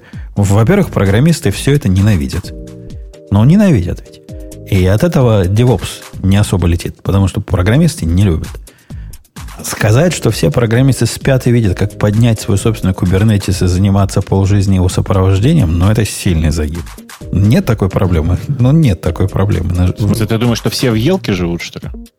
И я думаю, что все пытаются от этого убегать как, как могут дальше. И настолько убегать, что девопсы превратились обратно в сисадминов по настройке кубернетисов. Ну, так он, кстати, про это и говорит, что это становится, по сути, пасом уже. То есть, что платформа as a service это становится Kubernetes, и что ты поверх него запускаешь приложение. Вот. И я не знаю, я вот сейчас думаю, удобное, наверное, время или нет, признаться вам в плохом. Прям вот прям в таком, что, может быть, вы не захотите мне руку потом подать. Mini-Cube запустил в виртуальной машине. Minikube, ладно, но я что-то стал как-то понимать, и даже мне в чем-то стал нравиться Kubernetes. Но я объясню. А, смысле, а что в этом плохого-то? Я объясню, я тебе сейчас скажу, Бобук, ты поймешь, почему я мне стал нравиться. Потому что я стал разрабатывать для Kubernetes. То есть не пользоваться им как разработчик, а писать для него ну, контроллеры и вот эту всю фигню. И вот он прям классно сделан. То есть вот эта простота, которая хуже воровства, ну это клево. То есть вот внутри там прям молодцы. Молодцы, Google. Хорошо придумали.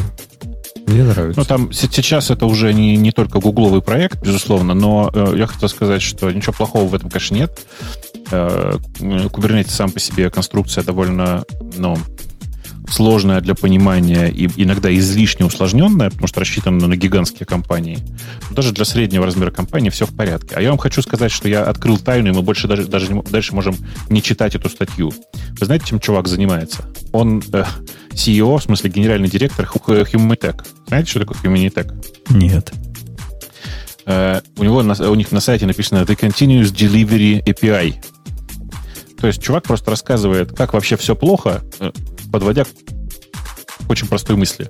Вы переходите, короче, на, на наш Humanitech, у вас волосы будут чистые и шелковистые. А я в один раз... Серьезно тебе говорю. Я один раз Покупайте наших слонов. нашел ссылку, которая мне показалась подозрительной, на какой-то Айвен Айо. Но он же не с Айвен Айо. Нет, нет, он с Humanitech. То есть, ну, ну, да, немножко она, видимо, в нужную цель давит, и не зря он про CI, про ECD везде тут приговаривает. Ну, а чего ты хочешь? Ну, вот такая у него узкая точка зрения. Они CI, MCD занимаются, им все как молоток выглядит. Ну, все так. Все, все выглядит как CI-CD API. Э, ACDC API, я бы так сказал. В, в- вот этом в Кубернетисе он, ну да, мы, мы уже обсудили, что он говорит. Что, что он по поводу номер 4 говорит? А, вот, вот- это да, вот это профессионально. Ксюша, профессионально, о чем он говорит? Ксюша молчит. Нет, я не молчу, я говорю, но я была замьючена. Значит, забыть... А, а, ну да, не настроить continuous delivery. Ну, то есть, да, я думаю, что для него это надо было первый, первым поставить. Э, Он, Слишком палевно было бы. он тут еще приговаривает, что Ну, вторым был. многие не понимают, что continuous delivery, continuous integration это про разное, и, и косяки кидает на разные, на своих конкурентов, что, мол, они даже называются там CI-CD система, на самом деле не. Тут, я знаю, для Леши это больная тема. Он как-то топит за то, что CI и CD это две большие разницы. Конечно, чувак абсолютно прав. Это две фундаментально разные платформы, и CI слэш CD не имеет вообще никакого смысла в одном предложении. Это как, я не знаю, написание кода и, и запуск кода.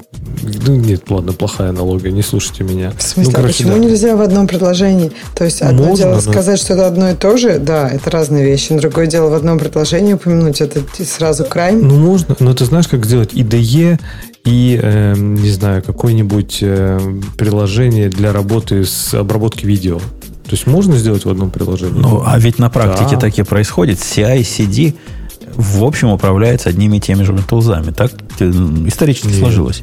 Ну, это неправильно. Это, большинство CI-тулзов это очень плохие CD-тулзы. А- либо, либо они перетаскивают какие-то фичи CD-тулзов. А, Обожди, обождите, обождите. Давайте поговорим о по- по- популярных CI-CD тулзах, которые как раз это все объединяют. А, Давайте по, по, по, по пунктам. Мы посмотрим на Travis, мы посмотрим на Drone, мы посмотрим на GitHub Action, на GitLab Runner. Они все CI-CD тулзы. И ты- а есть часть, какие-то, ты которые... назвал, это просто запускалки скриптов, а не CI-CD-тулзы. Ну да. Ну, погоди, если GitLab, то это гораздо больше, чем запускалка тулзов.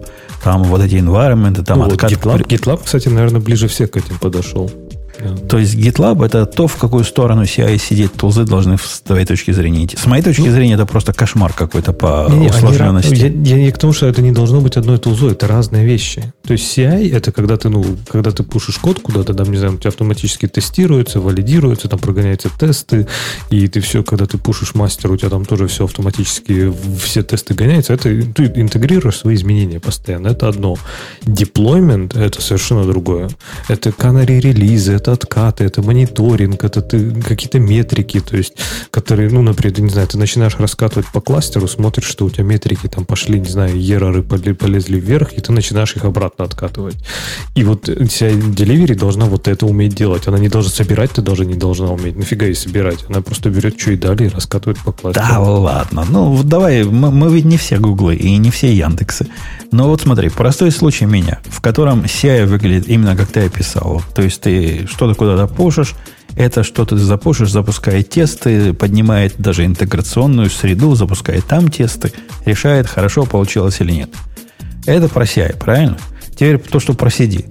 Следующим шагом оно строит имиджи, и последним шагом оно запускает Ansible скрипты, которые эти имиджи разносят по всему миру, который ему нужен. При этом не умеет откатить в случае чего. Если надо откатить, если случилось что-то вот такое чудовищное, иди руками и откатывай. Ну, вот так, наверное, 90% людей, которые сидят и практикуют, так и живут. Ну, да, но, не, но опять же, говорю, в каком-то виде это все просто запускалка из скриптов. Ты можешь все что угодно сделать. Можно ли так сделать? Конечно, можно. Но является ли это полноценным там continuous delivery тулзой? Нет, не является. Почему? Как раз вот, что ты назвал. Откатить оно, например, не сможет изменения. И оно даже, ну, такой фи фичи, ну, как ты ее построишь, так и будет, да. У серьезных там CI-CD тулзов у них есть встроенные фичи, которые, например, там поверх кубернетиса смогут там снять какие-то метрики. Тут же, ну, если посмотреть такой спиннокер, да, например, например, он сможет это раскатить, посмотреть, если там через, например, 2 минуты все нормально, то откатить. Я согласен, что это многим не нужно. Это понятно, им просто не нужна тулза для Continuous Delivery. Так тоже можно. Для такого Continuous Delivery. Какое-то автоматическое, ладно, не будем называть его Continuous. Давай назовем а, автоматическое ну, Delivery. Автоматический деплоймент. Автоматический деплоймент очень концептуально близок к, к CD. Он, конечно, не, не дорос до полного CD, но тем не менее это большой шаг это в эту сторону. Зачаток, да, да, да. Ну, это просто автоматизированный пуш того, что ты сделал руками в продакшн, да. И, и, и этот шаг, по-моему, вам доставляет при помощи 10% затрат 90% того результата, который вам нужен. Согласен, но это не, являет, не делает его continuous delivery tool, правильно? Ну, То есть это просто что-то, что пушит продакшн. Действительно, большинству, в принципе, наверное, этого достаточно. То есть, если, наверное, у тебя нет, там, не знаю, э, парка серверов на 10 тысяч, там, не знаю, инстансов с какими-нибудь сотнями микросервисов, ну, конечно, нафиг, зачем тогда нужна CD тулза, если там один проект, не знаю, два сервера какие-нибудь. Ну, я не говорю про твой случай, я говорю в общем случае. Ну, да. Да, да, да. Э, Unmaintainable Test Automation and limit, in Limited Test Setup. Это чего? Чего? Unmaintainable Test Automation. Это о чем он говорит? Неправильно тестируем. Про автоматически. CI. Он про CI говорит. Эм, я, я это читаю вот сейчас прямо. Запускай тесты в правильное время, э, которые обеспечивают эффективный фидбэк команде девелоперов. Ну, то есть, я не знаю. это, мне кажется, богатым и здоровым. SEO жаргон какой-то. А что значит в правильное время? А какое время неправильное? На мой взгляд, запускать тесты – это всегда время правильное. И, и чем, чем дальше, чем больше запускаешь, тем более правильное время окажется. Нет неправильного времени для запуска тестов. Конечно, конечно. Неправильное время, это ты не запускаешь тест. Э, э, Леша, ты тут завтра. Ты понимаешь, о чем он вообще лопочет? У него сложно пробиться до смысла. Он говорит про какие-то возможности, чтобы девелоперы и тестеры могли динамически запускать окружения, которые уже настроены которая что-то, опять же, идет конфигурация, экстернализация конфигурации и так далее. То есть он что-то пытается донести до нас, но я не очень вот могу прочитать между строк его мысль, что он под этим. Я думаю, что тест automation это не то, что мы понимаем под тест automation. Тест automation это не типа не юнит-тесты интеграционные, а это когда толпа тестеров набегает и на каком-нибудь селениуме запиливает UI-тесты, которые потом никто не может поддерживать, наверное. Э, не знаю, тут, тут Бобоку слово, потому что он умеет читать между строк.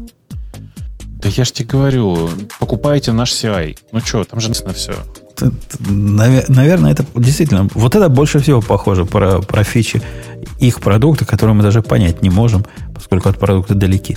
Управлять базой самостоятельно, с его точки зрения, это большой грех. И я бы поспорил. Там какая-то ерунда написана. Ну, типа, э, не управляйте с базой данных самостоятельно, вам тут MongoDB бросили, а вы вообще не понимаете, что там происходит, и сами что-то фигачите. Да, но в реальности так происходит. Кстати, пример, который он показывает, смотрите на эту картинку. Я искренне надеюсь, что это как бы не настоящая картинка. В смысле, что это фейк. Потому что я не знаю, как у вас, у меня волосы зашевелились буквально везде. А что это такое? Это такой лог событий, типа event лог какой-то? Какой event лог? Посмотри, это один документ. А, окей. окей. Это то, о чем мы говорили про Монгу, правильно? Выкуп, требование выкупа. Э, вообще вопрос о неуправлении базами самостоятельно, он не такой смехотворный. То есть, ну, не управлять каким-нибудь сервисом относительно сложным, это хорошая идея. К сожалению, пока не всегда удается. Есть много cases, где либо запретительная цена получится, либо негибкая конфигурация в результате. Вот насколько Mongo молодцы и пытаются свой атлас продавливать э, во все щели и пытаются сделать его доступными типа тем, что по умолчанию люди под Mongo понимают, по-моему, пока не идет. Я ну, не, знаю, есть... я не знаю многих, которые радостно перешли либо на из self-hosted Mongo на Atlas, либо на, на ту недомонгу, которая в Амазоне, и живут, живут и припевают. Может, он стоит просто конских денег по сравнению с обычной. Но у него там очень странная какая-то вещь. У него вот в списке действий, да, там написано, что вот у вас взломали базу, украли данные, и там, и, ну, разумеется, что вы делаете, проверяете бэкапы, но там была синтаксическая ошибка. И у меня вот реально вопрос, где там? В скрипте создания бэкапа. Бэкап не создался в результате. Или создался так, что его, от него невозможно сделать рестор.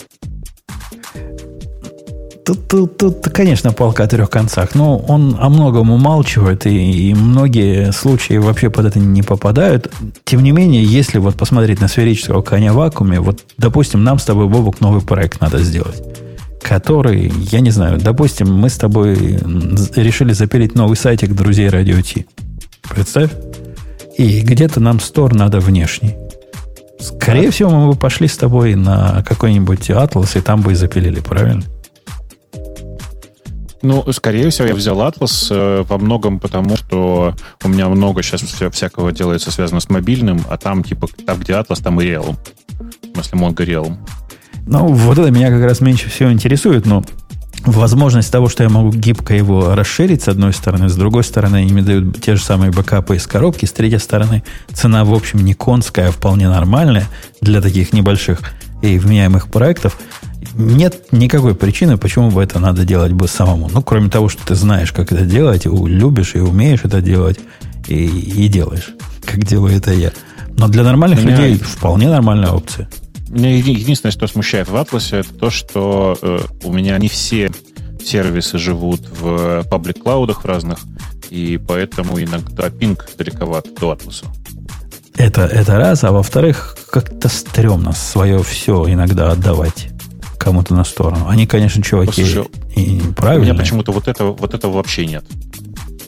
Не а знаю почему. А у меня есть. Ну, вот на, наше все, вот свое, свое пасконное, вот эти данные, в которых ты там любовно все складываешь, и отдать как, какому-то чужому дяде в Монге. А вдруг он этим пользоваться будет не как надо?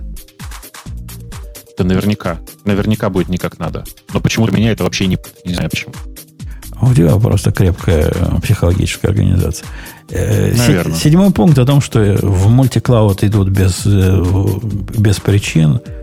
Есть такие люди, которые идут в multi-cloud без причин. Меня чисто интересует. Такие энтузиасты, что ли? Мы сделаем и в Гугле, и в Амазоне, и в Ажуре сразу, а причин у нас на это нет. Это как вообще бывает? Как, есть, какой use case для того, чтобы вот это сделать без причин? Я не знаю, ну типа потому что так можно? Э, есть Google, почему бы нет? Ну, вот. Есть типа Google AWS, э, и в AWS одно дешевле, а в Google другое.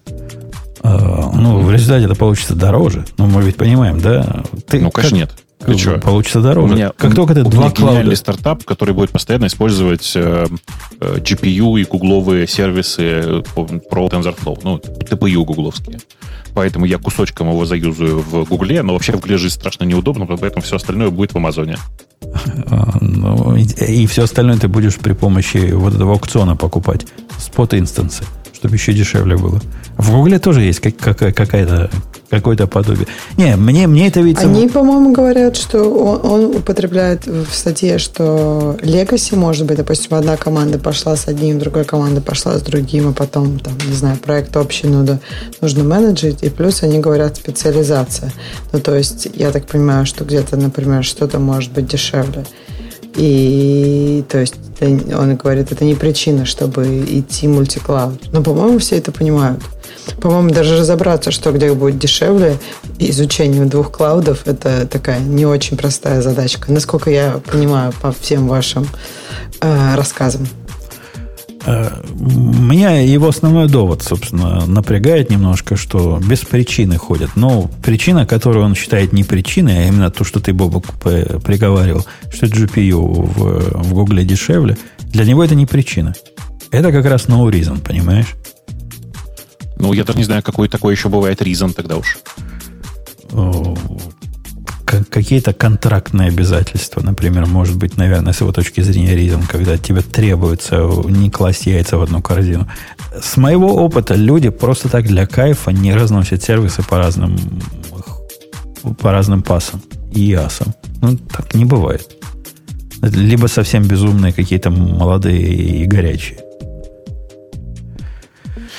Ну, короче, я, я вообще не очень понимаю этот аргумент, потому что в реальности без причины никто в э, мультиклауд не живет, потому что это очень неудобно. И у всех всегда есть причина.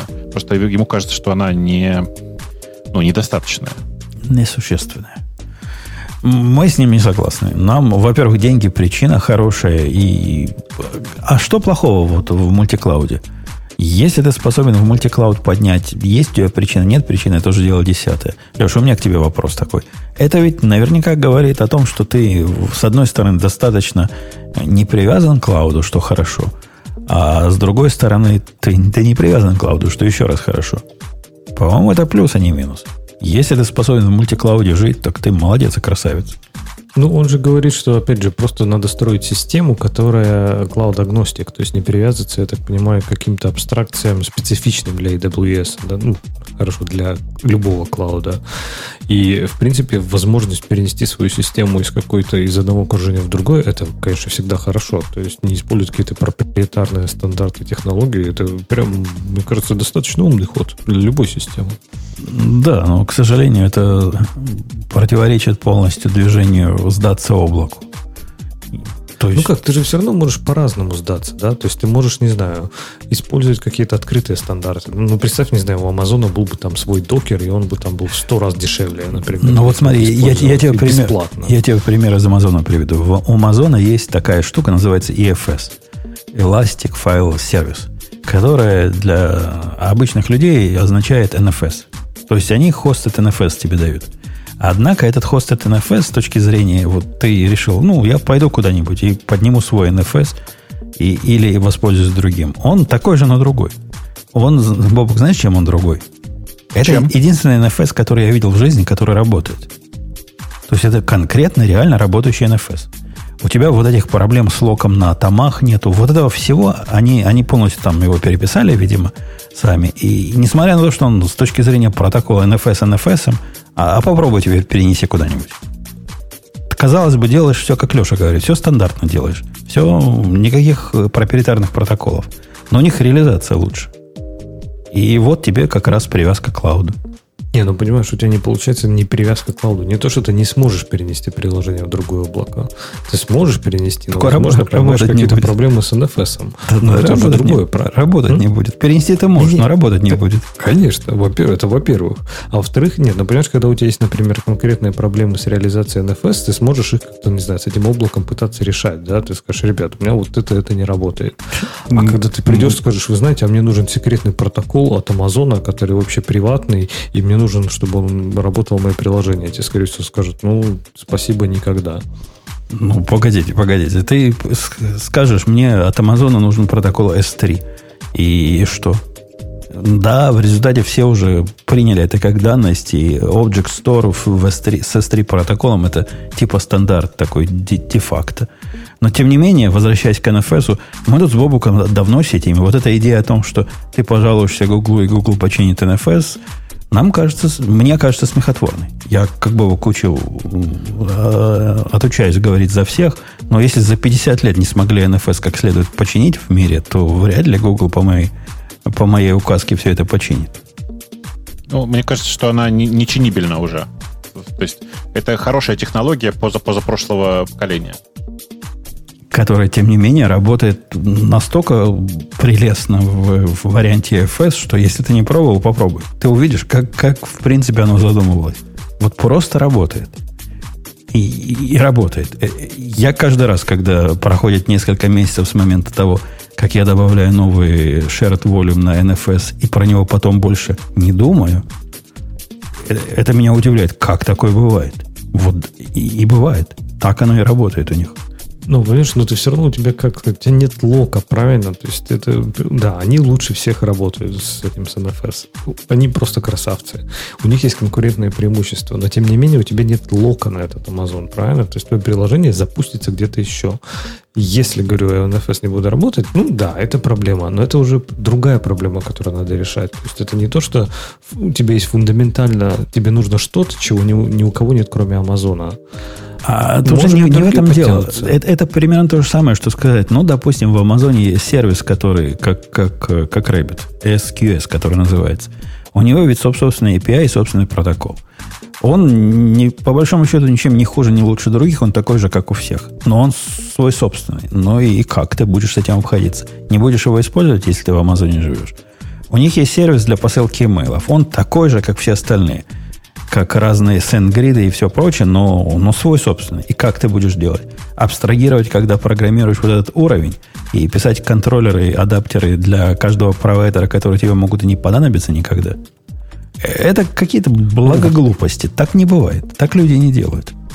Ну, нет, почему? Ну, например, не завязывать какие-то ключевые инфраструктуры. То есть, представь, тебе надо поменять отправку e-mail. Ты, наверное, сможешь это относительно легко переписать, если уж ты там не совсем на говнокодил, что-то правильно. Ну, а представь, ты завяжешься, например, полностью на инфраструктуру Амазона. У тебя все запускается в Lambda, используя их API, все идет через SQS, используя их API, хранится в какой-то там э, DynamoDB, которая... То есть, все полностью залочено на только API от Амазона. И вот это перенести будет практически невозможно, потому что у тебя фундаментальная архитектура приложения завязана туда. Компоненты, конечно, но компоненты, ну, из разряда, ну, ты же используешь докер, да, ты же не используешь там какой-то секретный э, контейнер, платформу, контейнер, Firecracker какой-нибудь, хотя он тоже open source, окей, какую-то платформу виртуализации от Амазона. Ты выберешь докер. Даже если тебе там Amazon скажет, у нас, может быть, у нас он супер секретный, мы вам не скажем, как он работает, но он так работает офигенно, просто обалдеть. Сто раз быстрее бесплатно. Ты же не, не бросишься на него переписывать. Э, это, это вопрос масштаба. И вопрос масштаба решается как раз нашей прошлой темой, теми самыми микросервисами. Если ты изолируешь все зависимости к той или определенной технологии в микросервисе, теоретически ты можешь микросервис переписать без изменения всех остальных частей. Теоретически. Практически, ну, это ну, перейти с SQS на Rabbit – ну, можно. Ну, да, можно. Однако вот такие фундаментальные технологии, согласись, их не, не спрячешь внутри одного микросервиса. Это же ведь кросс-домен концерн такой. То есть у тебя каждый микросервис имеет доступ э, к тому же самому э, Rabbit, либо к тому же самому SQS. И перенести это фундаментальное изменение будет. Как ни крути. А ты говоришь использовать только Rabbit, да, в этом случае? И не использовать ни в коем случае ни SQS, ни то, что в Google вместо этого дано. Ну, не проприетарные, да, какие-то технологии. Если, если, конечно, нужен мультиклауд. Но все равно, тебе же все равно нужна какая-то стратегия для продолжения бизнеса. Представь, Amazon решит, что больше он тебя не хочет твоим клиентам. Вот завтра он решит. И он тебя выпилит из Амазона. У тебя же наверняка есть план Б. Да-да-да, у нас, и, у нас, у нас есть план Б на случай падения ядерной бомбы, который, конечно, смехотворен более чем полностью. Но это примерно в ту же самую сторону. Ну да, может начаться э, ядерная катастрофа. Да, может упасть весь Amazon, и, и, и ты тоже упадешь. В этом случае для наших заказчиков отсутствие нас будет самой маленькой проблемой. А почему ты думаешь, что обязательно Amazon упадет? Ну, вот я говорю, Amazon может решить, все, вы, мы не хотим иметь вас э, нашим клиентом. Не хотим, в одностороннем порядке разрываем договор. Наверняка у них это написано в э, соглашении. Вы там, не знаю, неправильное слово сказали сегодня в эфире, и все, больше завтрашнего дня мы с вами не работаем. Это не ядерная бомба, но для вас это аналог ядерной бомбы. Да, да, по вероятности это примерно сравнимо с тем, что э, Северная Корея запустит ядерную бомбу на Флориду. Ты просто считаешь, что это невероятно? Я считаю, что очень маловероятный сценарий. Конкретно в случае AWS, но очень маловероятно. А вы слышали о таких прецедентах? А таких это каких? Ну, когда AWS говорит заказчику, который э, не, не занимается э, майнингом валюты на чужих серверах, что мы ваш аккаунт закрываем. Я мы не слышал, например. Мы же даже в подкасте обсуждали не так давно. Чувак там какие-то... Что-то он тоже так типа бёрстами какими-то создавал инстанции, и в итоге, да, так и Amazon его забанил. Ну, в, Амазон, в, Амазон, в Амазон, разговаривать с вами даже не будем больше. В Амазоне есть замечательная возможность таки поговорить, в отличие от других облаков. И у меня с, поговорить с Амазоном никогда проблем не возникало. Поэтому меня это как-то э, не сильно волнует вот такой вариант, что просто забанят на, на ровном месте, потому что твой паттерн использования, если он не, не явно э, какой-то странный, то вряд ли вас в Амазоне забанят. А явно странный, скорее всего, вы делаете там явно странные вещи. Смотри выше. Используйте чужие инстансы для э, намывки валюты. Так что нет, в эту сторону я не очень боюсь. Если бы я жил в Гугле, я бы по, по этому поводу опасался. Вот реально опасался бы. Это одна из причин, почему я в Google не хожу. А в Амазоне нет, не волнуюсь. Не знаю почему. Может, это у меня пунктик такой. У тебя просто как это старческое снижение паранойи. Вот как. Оно с годами, наоборот, увеличивается. Я с ними так давно живу и, и так много общался, и так интенсивно общался по разным вопросам. Вот ни разу подобного ощущения, впечатления и страха у меня не возникало. Хотя, с другой стороны, я, я как раз сам себе противоречу. Я готов к переходу. Я как раз живу в двух облаках. И совершенно осмысленно не использую проприетарные технологии. Нигде вообще в бизнесе. То есть вообще нигде. Так что да, с одной стороны снижение, а с другой стороны паранойя все еще на уровне. Грей у нас уходил. Я, я прав, уходил. Вернулся ли Грей? Нет, судя по тому, что молчать не вернулся. Да вернулся. Ты хочешь, чтобы я тоже что Конечно. Ты пришел на гиковский да. выпуск и молчишь в тряпочку. Такого мы не позволим. Выдай нам что-нибудь такое с точки зрения не, не SEO, а с точки зрения CTO. Такое, чтобы мы заколдовились. Выбери нам тему. А, Я слушайте, даже а, а давайте вообще темы. Слушай, а давайте странное обсудим. Вы, вы понимаете, что я не знаю, кто принес эту тему насчет Зетля, э, но э, она вообще, на самом деле, гиковская. Я принес. Как все остальные. Э, ну, в смысле, я просто на этой неделе, прости, пожалуйста, я на этой неделе был не активен, у меня были для этого э, настоящие причины, я на следующей неделе это не справлюсь. Э, в смысле, я извиняюсь, что я плохо вел свой каналчик телеграммный. Э, на, на этой неделе по какой-то причине супер возбудились все, кто э, или иначе привыкли, типа, записывать делать какие-то заметки, и по непонятной причине все опять сосредоточились вокруг Зетелькастона и стратегии, когда вы пишете много меток, которые провязаны друг с другом, создаете собственное облако, облако знаний, вокруг этого живете. Э, у Женя почему-то принес конкретную изметку про, на мой взгляд, совершенно чудовищное приложение для macOS, которое называется Yetl. Оно чудовищное. Я не знаю, как вы, как вы вообще про него думаете, но Мое мнение такое. Если мои коллеги слышат Бобука так же плохо, как слышу, слышу я, это нормально. Его действительно плохо слышно. Он рвется, и наши ну, слушатели я, я тоже. догадываюсь просто, что он говорит. Э, да. И могу, могу даже попробовать перевести. Он на самом деле говорил о том, что на этой неделе, да, действительно была какая-то там большая активность. Мне почему-то кажется, что вообще там у гиков появилась возможность э, пообщаться не только на тему маркдаунов и прочих и Грей в процессе отвалился. И Ксения в процессе отвалилась. Да что ж они такие поотваливались? То есть, то есть а, а я вот тебе говорю, я тебе говорю, что-то не так с Кастлером, с, с Кастлером сегодня. Эй, по-моему, это что-то не так с моей стороны здесь, и я не уверен, что я. Я уже все, что надо, включал, выключал. Возможно, Комкаст, возможно, еще что-то. После того, как они отвалились, как хорошо стало слышно все. Ты перестал да. заикаться. Они виноваты. Что же все-таки там с Зетлером-то было? Подожди, Бобок, а что ты на Зетлер гонишь? Да. Кроме того, что он чудовищный с точки зрения UI, мне он показался странным в том смысле, что выглядит он как нативное приложение, с одной стороны – а ведет себя как черт знает что. Он, он не нативный же ведь, да? Он просто косит под нативный. Да-да, он на, на электроне. А, тогда понятно. Ну смотри, косит очень, очень успешно.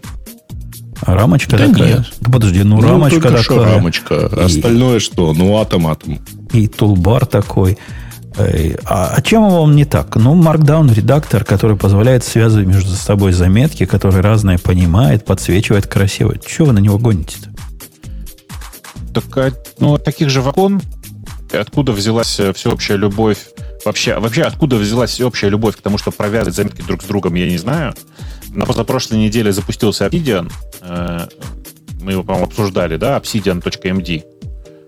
Такой очень, очень странный инструмент, который тоже про Edge, и тоже на Верките, и тоже ужасно совершенно, на мой взгляд, работает. У меня, понимаете, со всеми, всеми проектами, которые утверждают, что они second brain, эм, проблема, начиная со времен э, этого, как, как он назывался-то? Evernote. Дайте мне ему, да, со времен Evernote, точно. Спасибо. Как, как, прям, видите, да, мне нужен, реально нужен second brain иногда. Они все ужасно неповоротливые, супер медленные и непонятно, как с ними жить.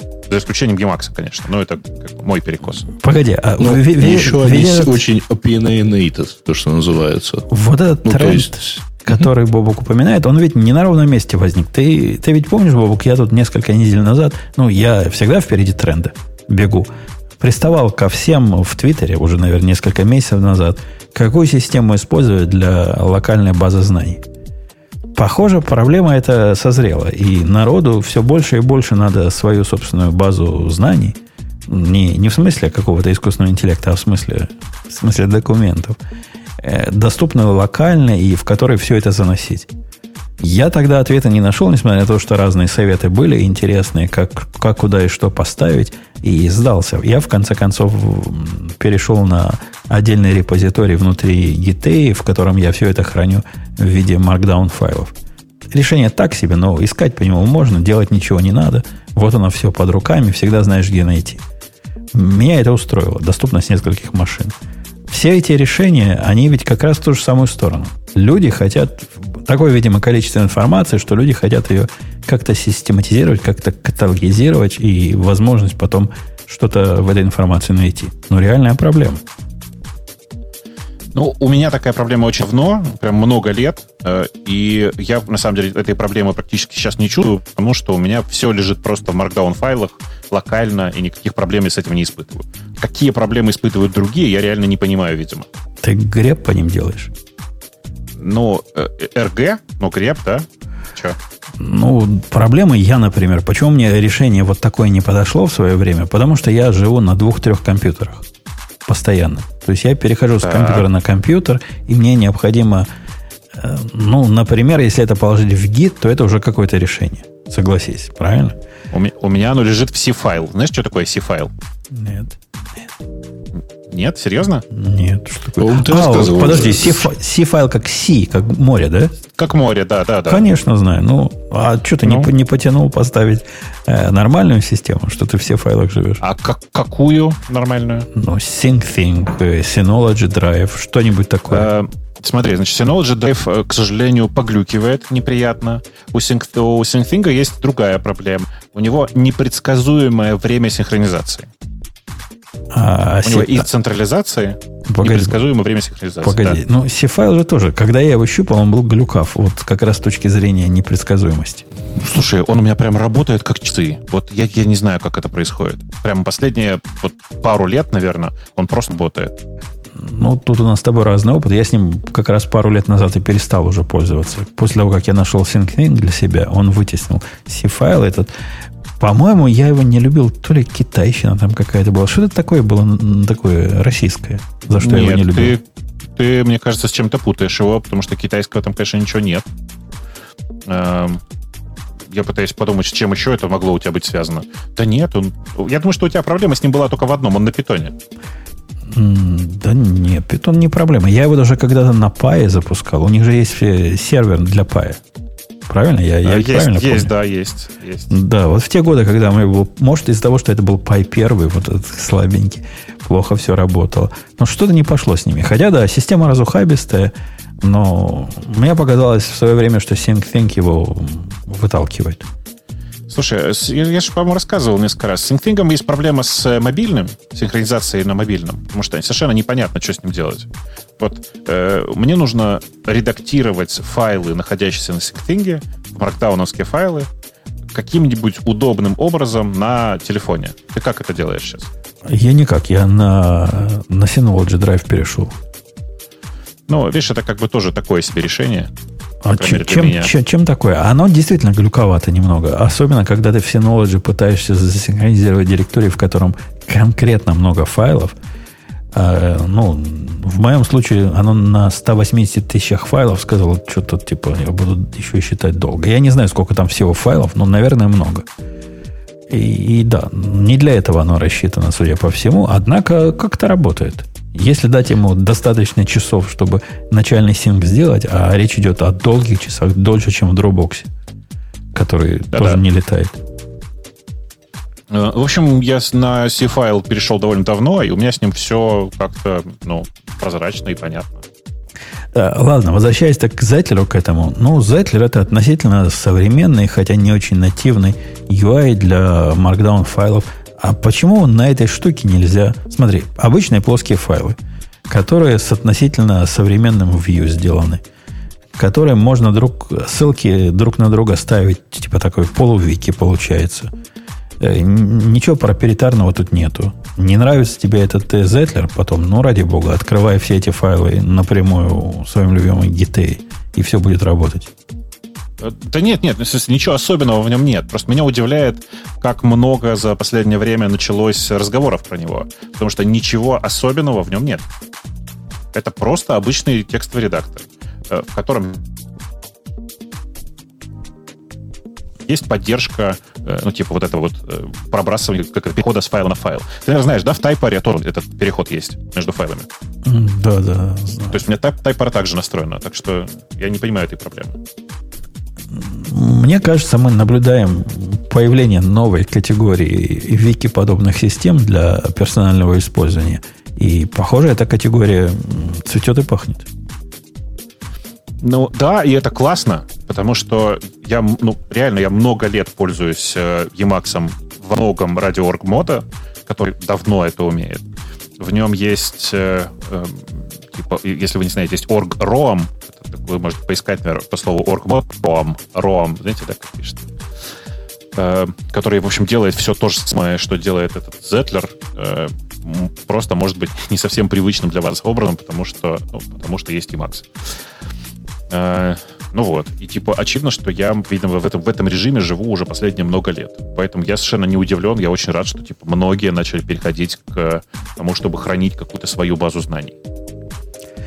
А вот э, вопрос такой, а что людям не так с хранением каким-то внешним образом? Почему базу знаний? Нет ли таких сервисов для работы с базой знаний э, где-то снаружи, чтобы это был сервис такой железобетонный, который точно никуда не, не денется, а если денется, у тебя своя собственная локальная копия, которую ты сможешь поднять и, и разобраться. Никто такого Я не делает, что ли? Есть ROM знаешь, да? ROM Research. ROM Research. Э, у, у них есть возможность бэкапа. Ну, то есть оно, они умеют бэкапить все эти свои штуки.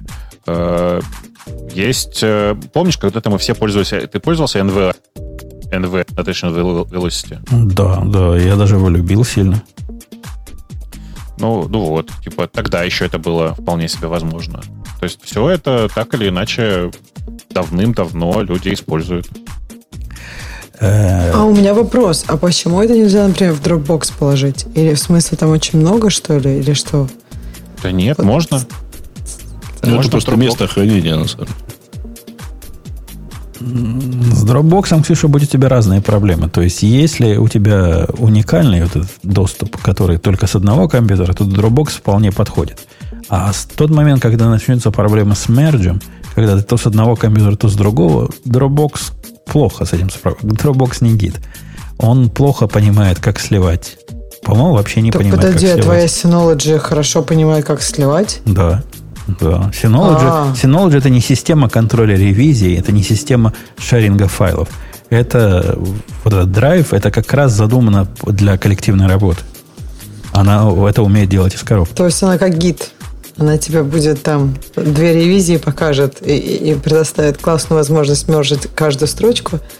Ну, не настолько классно, она там сама чего-то смерджит, как сможет, но, но как-то как обычно может. Я, я ни разу не видел в Synology Drive конфликтов на, на... Надо попробовать вызвать конфликт и посмотреть, как, как получится э, в реальной жизни. Давайте пойдем на, на тему наших слушателей, потому что я не знаю, сколько мы времени в эфире сидим, потому что запись наша ломалась, но, судя по всему, достаточно для того, чтобы выбрать тему слушателей. Ну, в общем, да, можно начинать. Кстати, обратите внимание, у нас как-то заметно уменьшилось количество комментариев на, не на темах слушателей, а на обычных. Она, она связана с тем, что люди все больше и больше в наш радио чатик приходят и, и там вот этим всем занимаются. Мне, мне так кажется, у меня такая теория. Да, у меня, у меня такое же впечатление осталось. Да. А нет, никак не связано с тем, что кто-то оторвал отрицательные голоса. Нет, думаю, никак не связано. Да. А, так. Э, хорошая тема, на самом деле. Ретроспектива по написанию редактора C-Editor попытка сделать э, редактор нового поколения. В смысле, хорошая тема для гиковского выпуска. И еще и самая популярная. Э, я, это очень хорошая статья была, я ее читал. Но она на самом деле не про технологии. Она про то, что... Э, про то, ну, просто про историю. Про как чувак пытался сделать редактор нового типа. Кто-нибудь Z-редактором пользовался кто-нибудь? Нет. Ну, я, я, я, да? я за всех говорю, нет. Правильно говоришь, продолжи. Ну, ну, как бы такая довольно понятная история. Чувак попытался сделать...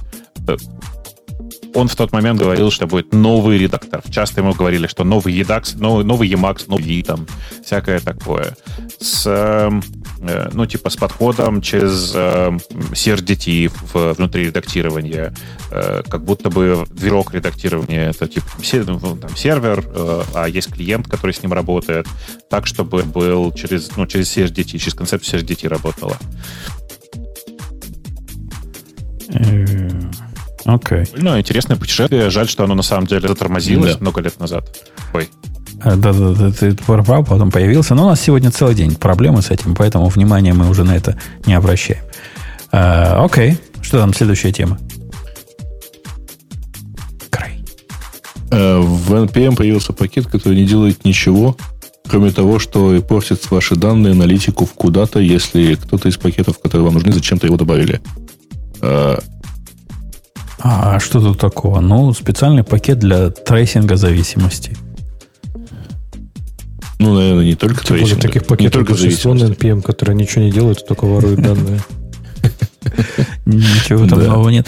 А, то есть он в виде зависимости и, добавляется каким-то пакетом, который вы импортировали в виде такой э, транзитивной зависимости. Ну, видимо, да.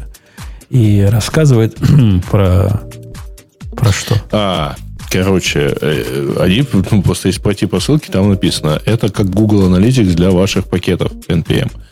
То есть вы его добавляете, и он начинает э, собирать информацию, кто э, в какие пакеты, кто, да, кто использует ваши пакеты в своих проектах э, и так далее и тому подобное. Ну, то есть, ну, то есть это, это он для просто автора, пишет статистику вашу. Для автора пакетов интересно, видимо. Да, ну, и они говорят, ну, да. что даже спрашивают консенты, разрешение у пользователя, так что, мне кажется, ну, не, не, не спрашивает. Сам, сам, не спрашивает. Написано, что спрашивают. Можно, можно э, экспорт сделать, в смысле, можно указать переменное окружение, которое э, сделает так, что он не будет работать. Там почитай, пожалуйста. Will now be opt out by default. А, погодите, у, у, меня, у меня есть к этому другой наезд. Ну да, допустим, он так постукивает, потому что, э, судя по всему, другого метода у них нет. Однако, если вы зайдете в статистику использования пакетов на какой-нибудь э, Go, до, да. до Go, вы там увидите, он пишет, используется там в 175 проектах. Там они это знают напрямую, потому что ну, китом они забираются. Это чем-то лучше или чем-то хуже, или это то же Нет, самое? это инсталляция это же не, не независимость, это именно инсталляция. То есть, когда ты делаешь npm install, он, скорее всего, тебе статистику закинет, типа, не знаю, человек из э, США, из Напервилля установил его на macOS там 13 э, или какой то Погоди, ну и, как, есть, когда, ты делаешь, когда ты делаешь в Go, Go get какой-то, и он идет на GitHub и берет, но это тоже статистика собирается, потому что вот наш удар по HTTP в Go пришел, все они про меня знают, и про Америку, ну, и про браузер, и про все прочее. Тем более ты через проксю идешь, поэтому да, ну, тоже да, знают. Но здесь еще что-то, что у тебя на машине будет, по сути, запускаться. То есть они потенциально могут собрать много всего интересного. Пароли твои, например. Ну, попугивает, конечно, немножко, с одной стороны. С другой стороны, я бы сказал, что они все так или иначе это собирают с той, с той или другой. Да, со стороны клиента это несколько стремновато. Я, я согласен. Но в, в самом факте такого сбора я не вижу ничего нового. Э, что там mm-hmm. дальше? Бобук писал про эту статью и просил даже ее добавить о том, что э, чувак из BDFL ушел из Redis. Мне кажется, ты преувеличишь. Я не просил ее добавить, но история грустная, да. Э, Сан-Филиппо наконец-то торжественно отрекся от того, чтобы быть главным чуваком в все. Чем это закончится, я не знаю. Я думаю, что Redis потихонечку начнет загибаться. Как, какие ваши ставки? А, они ведь там говорят, что мы переходим на демократическую модель, да, как коллективную модель принятия решений. Да, э, да. Для меня даже не уход лидера э, кажется проблемой, а именно переход на антимонархическую систему. Не, ну тут ну, как бы одно с другим вполне связано. Ну, Там, если что, в реальности этот комитет состоит всего из двух человек. Понимаешь, да? Поэтому разницы никакой. То есть раньше был один лидер, а теперь просто два во главе. То есть вся коллективность Причем, это, это два лидера теперь будет? Ну, там есть коллектив, а вообще-то есть два лидера, которые будут принимать решения по поводу всего, что имеет отношение. Если раньше там был чувак, которого зовут Филиппо, как вы понимаете, итальянец, то теперь главным будет Йоси Готлиб. Как вам? Что-то такое, mm. что-то такое у него подозрительное. Знакомое такое, да. Да, что-то такое из наших. А ты боишься этого почему? Тебе, тебе вот эти Готлибы не нравятся? Нет, нет, что то На самом деле, я думаю, что люди недо, недооценивают э, э, Сан-Филиппо вот в каком плане. Он все это время, когда приходили, говорили, у меня есть новый pull request, офигенная фича, вот такая. Он совершенно спокойно на pull реквесты на предложение, в общем-то, добавления новых фич говорил, нет, это Redis, это не надо. У него как бы было внутреннее чувство, что надо, что не надо добавлять в проект. И я боюсь, что сейчас Redis просто начнет пухнуть, как на дрожжах, и там появится все, включая собственную систему контейнеризации. Ну, а, ты, ты, ты, ты за культ личности говоришь, как из питона Гвида ушел, там в питон в полнейшее говнище скатился, правильно? Видишь, просто Гвида из питона-то не особенно ушел. Он как бы ушел, но с поста лидера. Это во-первых. А во-вторых, напомню, что да, там появился оператор Моржик, который до сих пор вызывает у многих вопросы. Понимаешь? Э, ждем, короче, теперь Моржика в Redis. Я, я согласен с твоим основ, основным пафосом, что говорить нет, это, это важно и сложно, но я вовсе не уверен в том, что новые верховные вожди будут говорить да на все. Посмотрим. Время покажет. Угу. Время покажет. Так, тему про Mongo мы обсудили. Э, Oracle Open Source Coherence in Memory Data Grid. Это что? Это, не знаю, от Леши. Леш. Леша. Oracle open source coherent свой.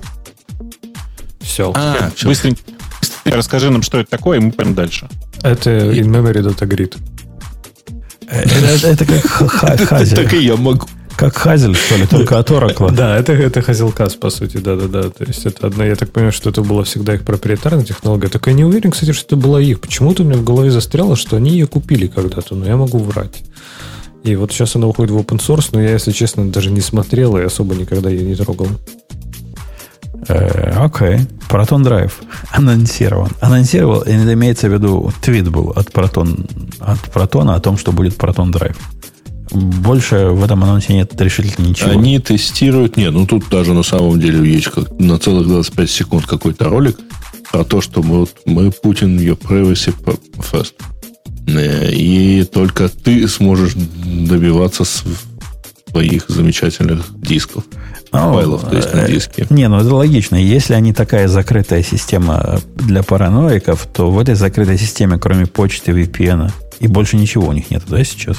Только почта и VPN. Mm, ну да, почта и VPN. Но теперь будет диск типа, осенью. Типа Google, типа свой Google Drive будет. Ну, наверное, полезно. Ну, наверное. Лучше бы они сделали эту фильтрацию по непрочитанным в iOS клиенте. Что, что нужно в жертву принести, чтобы они сделали фильтрацию? Я, я готов к ним на работу устроить и сделать эту долбанную фильтрацию по непрочитанным. Погоди, а у них разве не open source клиент iOS? А, точно, точно. Я же в прошлый раз хотел, я все вспомнил, тогда сделаю. Давай, запили. Этот хакатон будет. Запили. Почему mm-hmm. кукис не обязательные? Ну, по ссылке э, чувак рассказывает, как он использует ETAG. А, который, ну, который по факту раньше использовался в основном для запрета кэширования, ну или как для контроля кэширования. А теперь, поскольку он может быть довольно длинный, можно его использовать как такую куку. Ну, такой фингерпринтинг. Э, окей. Я, я, я, Вовок, ты цемис понимаешь этого решения? Почему? Нет, не понимаю. Нет, в смысле, э, у вас э, не будет кук там, через полтора года, но можно все равно будет отследить э, с помощью этого тега. Он серверный. Погодите, погодите, погодите. Что-то я не понимаю суть. Этот э, тег, который вы говорите, это ведь ну, хедром посылается, правильно? Ну, а да. как браузер его обратно отсылает? Я, я что-то не понимаю. Почему это вместо кук? Это, это в каком смысле вместо кук? Но в смысле, а, что он... куки в клиентском, куки в браузере больше храниться не будут, а будет идентификатор, условно говоря, понимаешь, да? Э, который э, э, идентифицирует пользователя на твоем сайте. Не очень. То есть, как бы ты не можешь в куке хранить ничего, кроме идентификатора пользователя. Этот идентификатор сам, э, типа, браузер ставит сам. Логика такая. На самом деле, ETEC это такой... Я не помню, кто его, Яху, по-моему, придумала. Э, это э, ты его передаешь браузеру, и в следующий раз, когда браузер а? к тебе обращается, он его включает в запрос. Ты по нему, по идее, должен понимать, вот надо ему кэш отдавать или нет. Ну, окей. Это идентификатор, который браузер тебе обратно будет отдавать, я, я согласен. Э, да. На практике этот идентификатор чем-то лучше, хуже, другой, чем тот же самый идентификатор, который сидит в сервер only cookie. Я, я не понимаю сути, чем он, почему за это надо биться. Потому что что? Он какой-то более потому, секретный. Потому что браузеры собираются отказываться от кук. Что? Где? Какие ну, браузеры? Где? Chrome, Safari. Не, ну, то есть, они, на самом деле, от, кросс, от кросс-сайт кук отказывают, но вовсе Нет, не от... Женя, ты пропустил, мы это обсуждали года пол, э, где-то полгода назад. И что? Chrome полгода назад заявил, там, по-моему, то ли, ну, не полгода, может быть, там, месяца 4 или 5 назад, заявил, что они будут в течение двух лет полностью отказываться от использования кук. Какой-то бред. Бред не бред, а Chrome так действительно заявляет, и они действительно так хотят делать. Не, не только та, там, там не про эти от куки. third-party cookies, да, от по... всех вообще. Это ерунда какая-то, не будет такого никогда. То ли ты ну, новость блин. неправильно понял, то ли... Ну, не может такого быть, но это бред. Ну, это, это дичь. До 1 апреля обсуждали же, не помню. Да не 1 апреля это обсуждали, ребят. Совершенно серьезная штука. Я... У меня слов нет, как бы выразить свое непонимание вот этой идеи. Ну, Идея как раз в том, Слушайте. чтобы э, не, не допускать вот того самого фингерпринтинга и прочего, и прочего. Ну, давайте тогда удалим просто все браузеры и не будем интернета заходить, и тогда точно мы а, от, Там довольно провод. тонкая технология, по крайней мере, на стороне Гугла, которую он хотел бы использовать. А когда у тебя фактически просто будет э, э, браузер заниматься вот всем этим таргетингом, на тебя. Да, То есть да, он куки, будет говорить... Куки это, подожди, куки это далеко, далеко не только ценный мех. Куки это не, не, не все куки используют для таргетинга и вот для этих всех злых дел. По посему речь о том, что убрать что ты, все куки Что ты мне доказываешь? Полностью. Слушай, это реально новость там совершенно не свежая. Ей действительно несколько месяцев, если не полгода, мне, то и больше. Мне кажется, ты то ли неправильно... И мы это обсуждали. Не, не могли мы такую новость обсуждать. Не может такого быть. Что-то, Гриш, что ты помнишь, что мы это обсуждали? Пусть ну, какая-то такая новость была, на самом деле, про отказ конкретный от кук. Там, на самом деле, ничего такого нет. Но действительно, э, постепенно куки становятся все более и более рестриктив. Э, и рано или поздно речь идет, ну, речь заходит о том, чтобы превратить в куки в чистый идентификатор. В куках сейчас много информации кладется, напомню. А типа превратить ее просто в чистый идентификатор, про это разговоров много ходит. Э, окей, окей. Я не думаю, что индустрия переживет удаление кук. Хотя любопытно будет на это посмотреть. Э, что там дальше идет у нас? Я, кстати, а... легко допускаю, что еще при нашей с тобой жизни откажутся от кук. Заменят их какой-то новой технологией, которая будет как куки называться по-другому. Да. А, нет, Шмуки. там другая немножко штука. Есть, э, ну, короче, Э, значит, есть такая, есть разные наработки у них, э, и там целый фреймворк и все такое прочее. Ну, там больше идеологически, я бы сказал, пока, чем технически действуется. Так, э, что у нас дальше? Производительность, ну, это как убить, так сказать, вашу производительность, это мы обсуждали. Сравнение производительности UI в Native, React Native и Flutter. Ну, я тут почитала немножко эту статью. Мне кажется, ну, они там прям с самого начала авторы говорят, что они очень любят Flutter. И там вся статья как хороший Flutter. Я не буду ни, ничего комментить по поводу React Native versus Flutter, потому что я, мне кажется, что тут надо более какие-то гранулярные замены делать, но вот в их сравнении с Native меня, конечно, очень удивляет. Ну, например, у Flutter Cold Start меньше, чем у Native. И тут как-то я вот... У них... Я не знаю, что они там мерили, но у них cold start на iOS у Native у приложения 10 секунд. Ну, я, я вообще просто не понимаю, что это может значить. То есть... Э, я тебе скажу, у них там приложение, в которое, в, где все, в котором все картинки предзагружены в ресурсы. Ну, окей, а что Flutter? Ну, то есть, это очевидно, они просто плохо написали на native. Я вообще ну, не понимаю, когда кто-то сравнивает native и не native фреймворки, и у них каких-то бичмарков получается, типа, native хуже. Ну, и как бы это просто значит, что вы плохо на native написали. То есть, где native может быть хуже, это совсем другие. Это не в бичмарках. Это, например, тут ты можешь сказать, окей, я на Flutter один раз написал, и у меня что-то на iOS, а что-то на Android сразу работает. А вот он эти все написал и работает только на одной платформе. Окей, вот это сравнение прям классно.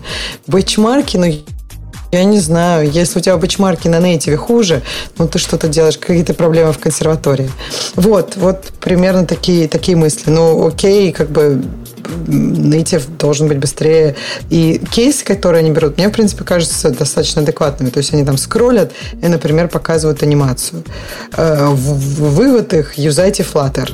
Тут я как бы не уверена, что соглашусь. Юзайте Flutter, если ну, э, вам слушай, нужен Flutter. Там есть, тем не менее, один валидный кейс, про который, на самом деле, это правда. Э, Flutter действительно э, преимущественно, если он видит GPU, он работает на GPU, React Native до сих пор везде CPU рендеринг, правда же? Вот это все, это есть валидный point. У меня есть э, слишком много э, внутренних знаний, которые я не уверена, что okay, я просто по, вот не помню, по что там как сейчас. Знаниям. Да. По вот по внешним знаниям, я просто да. вот не помню. Окей, я, я прям возьму твой point, потому что я знаю всякие внутренние штуки. Я не уверена, что, что как работает сейчас во внешнем React Native.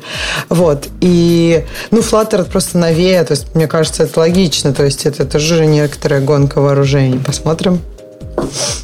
Все так. Э, есть еще что-то хорошее? Так, э, ну, умная колонка от МТС. Мне кажется, мы про нее говорили уже, нет? А кто такие МТС? Это, э, московские это... телесистемы. Сотовый оператор Мобильные телесистемы. Да, да, да, сотовый оператор. Умные колонки. Окей. Ну, это а, один из самых больших. Ну, то есть, это не какой-то там э, ну, там, маленьких не осталось просто. Нет, ну да, да, да. Но вот я и говорю, что это такое большая компания. Ну да. А, так, Go Save HTML и DNS push уведомления. Вот выбирайте. Мне кажется, мне кажется, там все уже такое прям. Вот да, да где-то на 2 на 1, вот что-то такое. А, ну, наверное, все, не? А про GoSafe HTML я добавлю себе на почитать, но рассказывать я пока про это не могу. Как они, mm-hmm. как они темплейты. Э, эти ребята борются с проблемами 90-х. Ну, окей. Окей, пускай борется дальше. Ну что, на, на этой оптимистической ноте мы будем сегодняшний странный подкаст с более чем э, поразительно неприличным звуком заканчивать.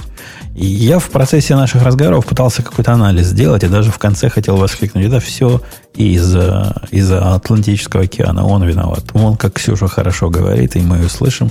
И тут она начала тоже вот так вот как все остальные. Так что не Ксюша виновата. Я не думаю, Грей, что ты любишь на CleanFit пенять. пенять. Мне видится, это проблема какая-то с моей стороны, поскольку у меня вчера были проблемы, даже сегодня с утра, странного характера, когда я YouTube ролик проигрывал просто в браузере, он вот так же звуком заикался, как от вас. То есть, либо что-то с маком, либо я не знаю с чем. Это не похоже на проблемы с интернетом. Это что-то что-то, что-то mm-hmm. другое, что-то локальное. Не знаю, что, будем, будем копать, разбираться. Отлично. Да. И на этой поучительной ноте мы с вами до следующей недели, когда, надеюсь, все, все что было поломано, починится. Пока. Пока. Пока. Пока. Это шоу, созданное при поддержке Digital Ocean. Digital Ocean – любимый облачный хостинг разработчиков. Запустите свой облачный сервер в одном из дата-центров, расположенных в Нью-Йорке, Сан-Франциско, Бангалоре, Амстердаме, Франкфурте, Лондоне, Торонто и Сингапуре. И управляйте им с помощью простой, интуитивно понятной панели управления или воспользуйтесь мощным API. Начните прямо сейчас. Перейдите на dot.co slash radio и получите 100 долларов для использования в течение 60 дней.